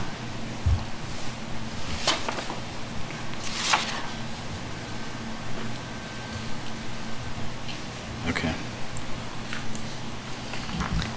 And like I said, I think if we take these home and if we have something we want to come back to, we can do that next meeting too, if we haven't had time to. Is the last sentence in that part that Travis has brought up, is that, that feels, feels like, is that a s- another bullet point? Or is that really related Community to, City support proposed measures. What I think said in it's doing is saying, you, just because you're on a board and- or commission, you can't go to Topeka and go testify and say, the city of Lawrence opposes this bill. yeah, I'm a member of the Parks and Yeah, I'm, I am a member and I'm. Let me tell you, Yes. Mm-hmm. Now, i- it is likely that, so we have a, we have our own um, legislative priorities list. It is likely that we may say, hey, you know who'd be great to speak on that? And bring a board and commission member if they're available, or we know that they're in the capital, for instance. And could you speak on- on the city's position that's already adopted and approved? That's that second sentence, I think. Okay, So, Sherry, go- I was going to say, given the time and um, that we still have this whole establishment, which And- really gets into a lot of meaty things. Yeah, and I would say that's really the main thing about establishments, me just starting to outline some of, how we would, you know, codify this ordinance, resolutions, that it applies to subcommittees. I don't think there's a lot necessarily that you all would, I mean, you can comment on. The main thing, I think, was just what Craig already um, discussed, that op- how operational advisory boards would function, and those would not be in open meetings. There'd be transparency, but, you know, remain flexible to, to departments. The policy boards, I kind of went over earlier, how those would be done through codified, what it would lay out, you know, that there could be subcommittees. It's more just that it must be done by ordinance. The commission needs to take act, official action to give a, change a, a, a policy board once mm-hmm. set, those types of things. We can talk about it at the next meeting. I don't know that there's a, again, it's more sort of the technical, how mm-hmm. would this happen, than, than, than the other pieces. So, so I was going to suggest, you know, just taking this home, rereading this, this particular document. We'll start with it at the next meeting maybe and see, do, do we want to go back and touch base on something that we saw um, when we had more time to, to look at it, look through the establishment? So that would be the first agenda item is to come back to this document and make sure we've got, um, so, but leading on from there, yes. Andy. Smith, before we move on, just because I- I'll forget if I don't mention it now, I think one thing that we had brought up last time with a question mark, sort of, was uh, KOMA and KORA in relation to subcommittee meetings. And I, and so that's something, I don't, I don't know if we need to hammer it out now, but I think it's something that I'd like to see specifically spelled out here. I personally, I guess I do personally prefer, I would prefer if, if it didn't because uh, it would be a lot more work. But um, I but do yeah. have that laid out, so It- if you want to review it, we can talk about it next Okay. meeting. Yeah, Great. Yeah, we can put it on the agenda for next. yeah. That'd be great. So that would be the first part of the next meeting, but I'm, I'm wondering if we're ready, given our policy discussion, higher, higher level pol, uh, policy versus organizational meeting, organizational body discussion, if we're ready to start sort of tackling in one way or another, um, looking at where our existing boards and commissions might lie. Um, Would they fit better if they were reorganized or in some fashion? If they were combined in some fashion, would they fit under some, just sort of play around with these, this list that we have. And, you know, do that on our own too for homework and bring our suggestions. And if we could have that city, the, the planning meeting or something with the whiteboards, we might be able to just start at least initially making some lists. Well, you're talking about this list? Yes. Could, it would really help me if there was a couple of sentences on what each one does. Okay. Do- Isn't And there a think lot of document for is- that? Yeah, I think there's a lot Yeah. that's already in this advisory board and commissions alignment strategic plan document, right? Well, that is the um, sort of vision state, well, not vision state, but that's the statement for each of the um, outcomes and commitments. But if you're wanting to know, I mean, I can, I can pull it from each board. Each, each board that we have on um, has its own page and kind of has what they're currently charged with. Are they all on one place? When you go to the initial meetings, I mean, all, all the boards are listed on that initial website with their description. Yeah. I think you might have to. Oh, is it- one to do you? find the description. Oh, okay. description. And I I could get that in order and send it. Okay. Thank you, that'd be helpful. Yeah. So pair that with this. Okay. And then start playing around with the What do you boards and commissions. This one, this advisory boards, the second document, that- or one of the documents that Sherry gave us tonight. Oh, okay. So Yeah. Oh, okay. So Yeah. keep the statement about what, sort of, what we say our outcomes are, you know, those statements. Yeah. And then add um, the general charge of each of the, Yeah. each of those that are listed. And we can look back at the work that was done the first meeting with primary and secondary and where they all fit in. Um, Does that sound like a plan going mm-hmm. forward to start sort of putting these things in categories? Organizational, advisory? You're I thought it looking was- very skeptical, Travis. I, I, at some mm. point, I do want to, if you allow it, I do want to ask staff what they think about mm. What the should be on the activities of our current boards and whatnot, and I don't know when it would be useful for us to have that. I think that was what I was trying to sort in my head, is when would it be helpful for us if you think it's okay to have them submit anonymous information about that? Or do we, or if you say, no, let's not get into that, then we won't, you know? Yeah, I- I mean, I, I think we can give you some feedback. I don't know about this anonymous, uh, the anonymous part of it. I, I I, just don't want anybody to get any heat for what they say, you know what I mean? yeah, I, I understand. I, I mean, we're really categorizing it fairly objectively. You know, what is this? What kind of work do they do? Um, And I, honestly, I think your opinions are as important as theirs, or more so, but I, I will, because remember, you're trying to build something that's useful for what the strategic plan's asking us to do for the future, Right.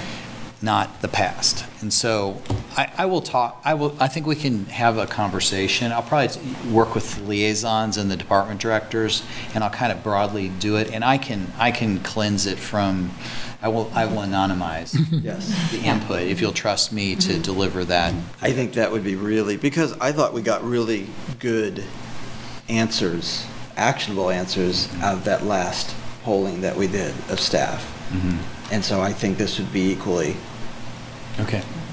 and, and so, and if we had it by the time we met next time, then I think we've put all the, the pieces in place for us to really get into the meat of our work.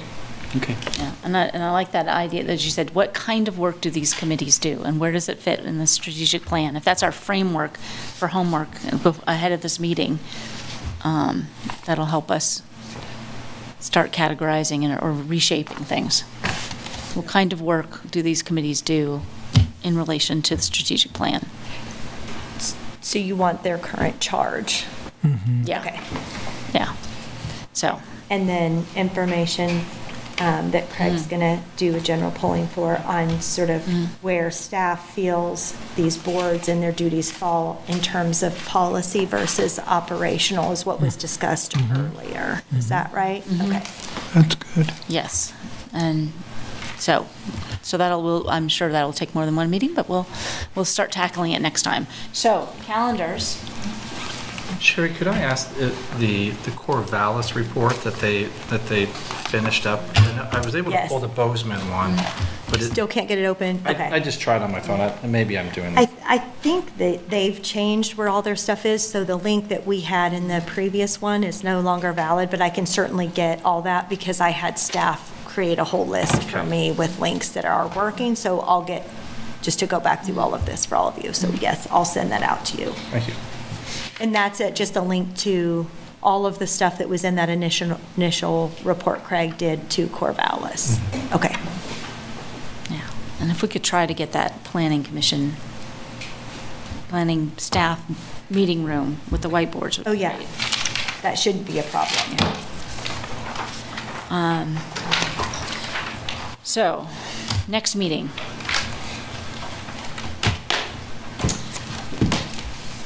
Being mindful of our tight timeline and uh, the amount of time for Sherry to get that together, what we just discussed, and Craig to talk to his, the staff liaisons and department heads to get us that information before ahead of that meeting. Do you- what- what is the next um, bullet point on our timeline, our next?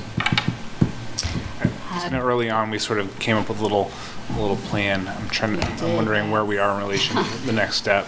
Yeah, so um, according to that plan, in March, we would be doing a draft, a first draft of recommendations, so that in April, we could be ready to host a public meeting to solicit feedback on the first draft of recommendations. So we're doing actually pretty well, but just keeping in mind, at some point, a first draft of recommendations, or something that you want to present to the public, should be created. Yeah, What we've been giving you, and Sherry's been doing this, is, is, you know, bullet point level. So Right. we probably need to start leaning into the drafting mode.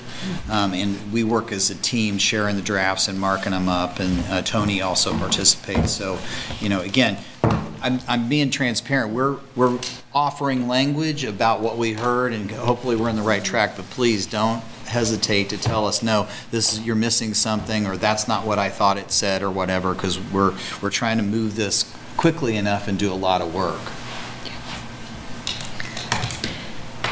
May 18th would be four months from our first meeting, just to keep that in mm-hmm. mind, because I know we've had some conversation about whether it's April or mm-hmm. May, but based on the way the resolution reads, so. Okay. and, I mean, if we mm-hmm. want to stay, we've been doing three weeks, which is, I know, aggressive, and, but um, I think this is not getting as much information back as this last one was, just trying to get the data. But I think if we start drafting, that's the. Yes, that's drafting, true, yeah. Yeah. And I think part of what we would be doing next week is starting to, to make that list and starting to draft. I mean, we've already sort of a little bit started with this. Um, So if we did, if we tried to find a time, another, another time in March, towards the end of the month, um, then we might be in good standing to have something scheduled in April. Um, As, as far as public meetings and having a draft. So what does the end of March look like? So um, what we've done before, if this is okay with everyone, if we say we want to do, through, Uh-huh. you know, the- either, um, so the 22nd is three weeks, the 29th is four weeks, doesn't have to be on a Wednesday, but around those two dates, if you leave that flexible, just so I can look at availability of room, send out an email to all of you to update um, schedules again, if that would be okay, because I know we've had some members not be here for the last few meetings, so I think it'd be good to try to get their updated schedules, so we can try to get a majority mm-hmm. here. Is, is that an okay direction? The, the, I can already see this planning commission on the 22nd. well, yes, okay. Oh. So do you want to do the last week in mm. March then? Late in the week would be conflict with the NCAA tournament. I always forget to think about that. of Some turn out. I, I don't, I don't even know what to, how, I mean, what does that do to schedules? I have no idea. I I will see. Means I won't I be there. have no idea. They don't play on We Monday. plan on playing through Yeah. April, Right, so earlier in the week. around here. Of like the 27th, 28th. But two- couldn't- you couldn't do a Tuesday, right? Yeah. Can't do two. Uh, Yeah. Actually, t- uh, we wouldn't have a meeting on the 28th because that's the fourth Tuesday of the month. What about Are the we Thursday? I think they were look, that would have to be the week before, right? The 23rd, which would be three weeks instead of four. I mean, Craig, how are you feeling about three weeks versus four? How are you feeling? Yeah. Well, I felt about it great this last time and then didn't. Um, I, I mean, I think for us to get all of this ready, but I know we're on a tight time, tight timeline, it might be, be better that last week in March rather than the 20th. But again, I think we, if we can say those two weeks, I'm going to send, have Sandy email you all again with mm-hmm. kind of a poll of what mm-hmm. those, your dates are those two mm-hmm. weeks, and we'll look at availability of room. Yeah, I'm just sorry. I thought we Is could that narrow it down a little bit. I know, with I, those in the no, room, if, so, but if those yeah. Mm-hmm. two weeks are narrowed enough, I mean, I think that's pretty narrow. Okay, that's narrow Is- enough? Is that Okay. okay? 23rd, 28th, or 29th are all good for me. Okay, 23rd, 28th, and 29th. And then something I would just mark related to the plan and the timeline we're on roughly is that if we meet at the end of March and hopefully leave that meeting with some plan for a draft of recommendations, a draft of recommendations, something along those lines, that's going to have to be sort of cleaned up internally probably. Sherry might have to do some work on it, Toni might have to do some work on it. So we'd probably be looking at a public meeting in the middle of April at the earliest. And then bear in mind, if we're doing a public meeting and asking people for their input, they will give us input and we will have to wrestle with that input and refine recommendations or not based on what we hear. So that would probably mean that I guess you'd be meeting again towards the end of April, and at the end of April, you would have held the public meeting and you'd be grappling with feedback and coming up with a plan to refine recommendations so that uh, it could proceed on to City Commission at some point in May. Yeah. That's mostly just me talking out loud, but it was My helpful. only- That is, Give me a small heart attack, but my only concern with that is on that scenario, we haven't, you haven't seen sort of formal documents of this that we would Right. present to the public before then. It'd be based on your recommendations, but in terms of, I mean, Oh, yeah. um, unless we want to try to come back with some of that, I mean, at the next meeting. Yeah.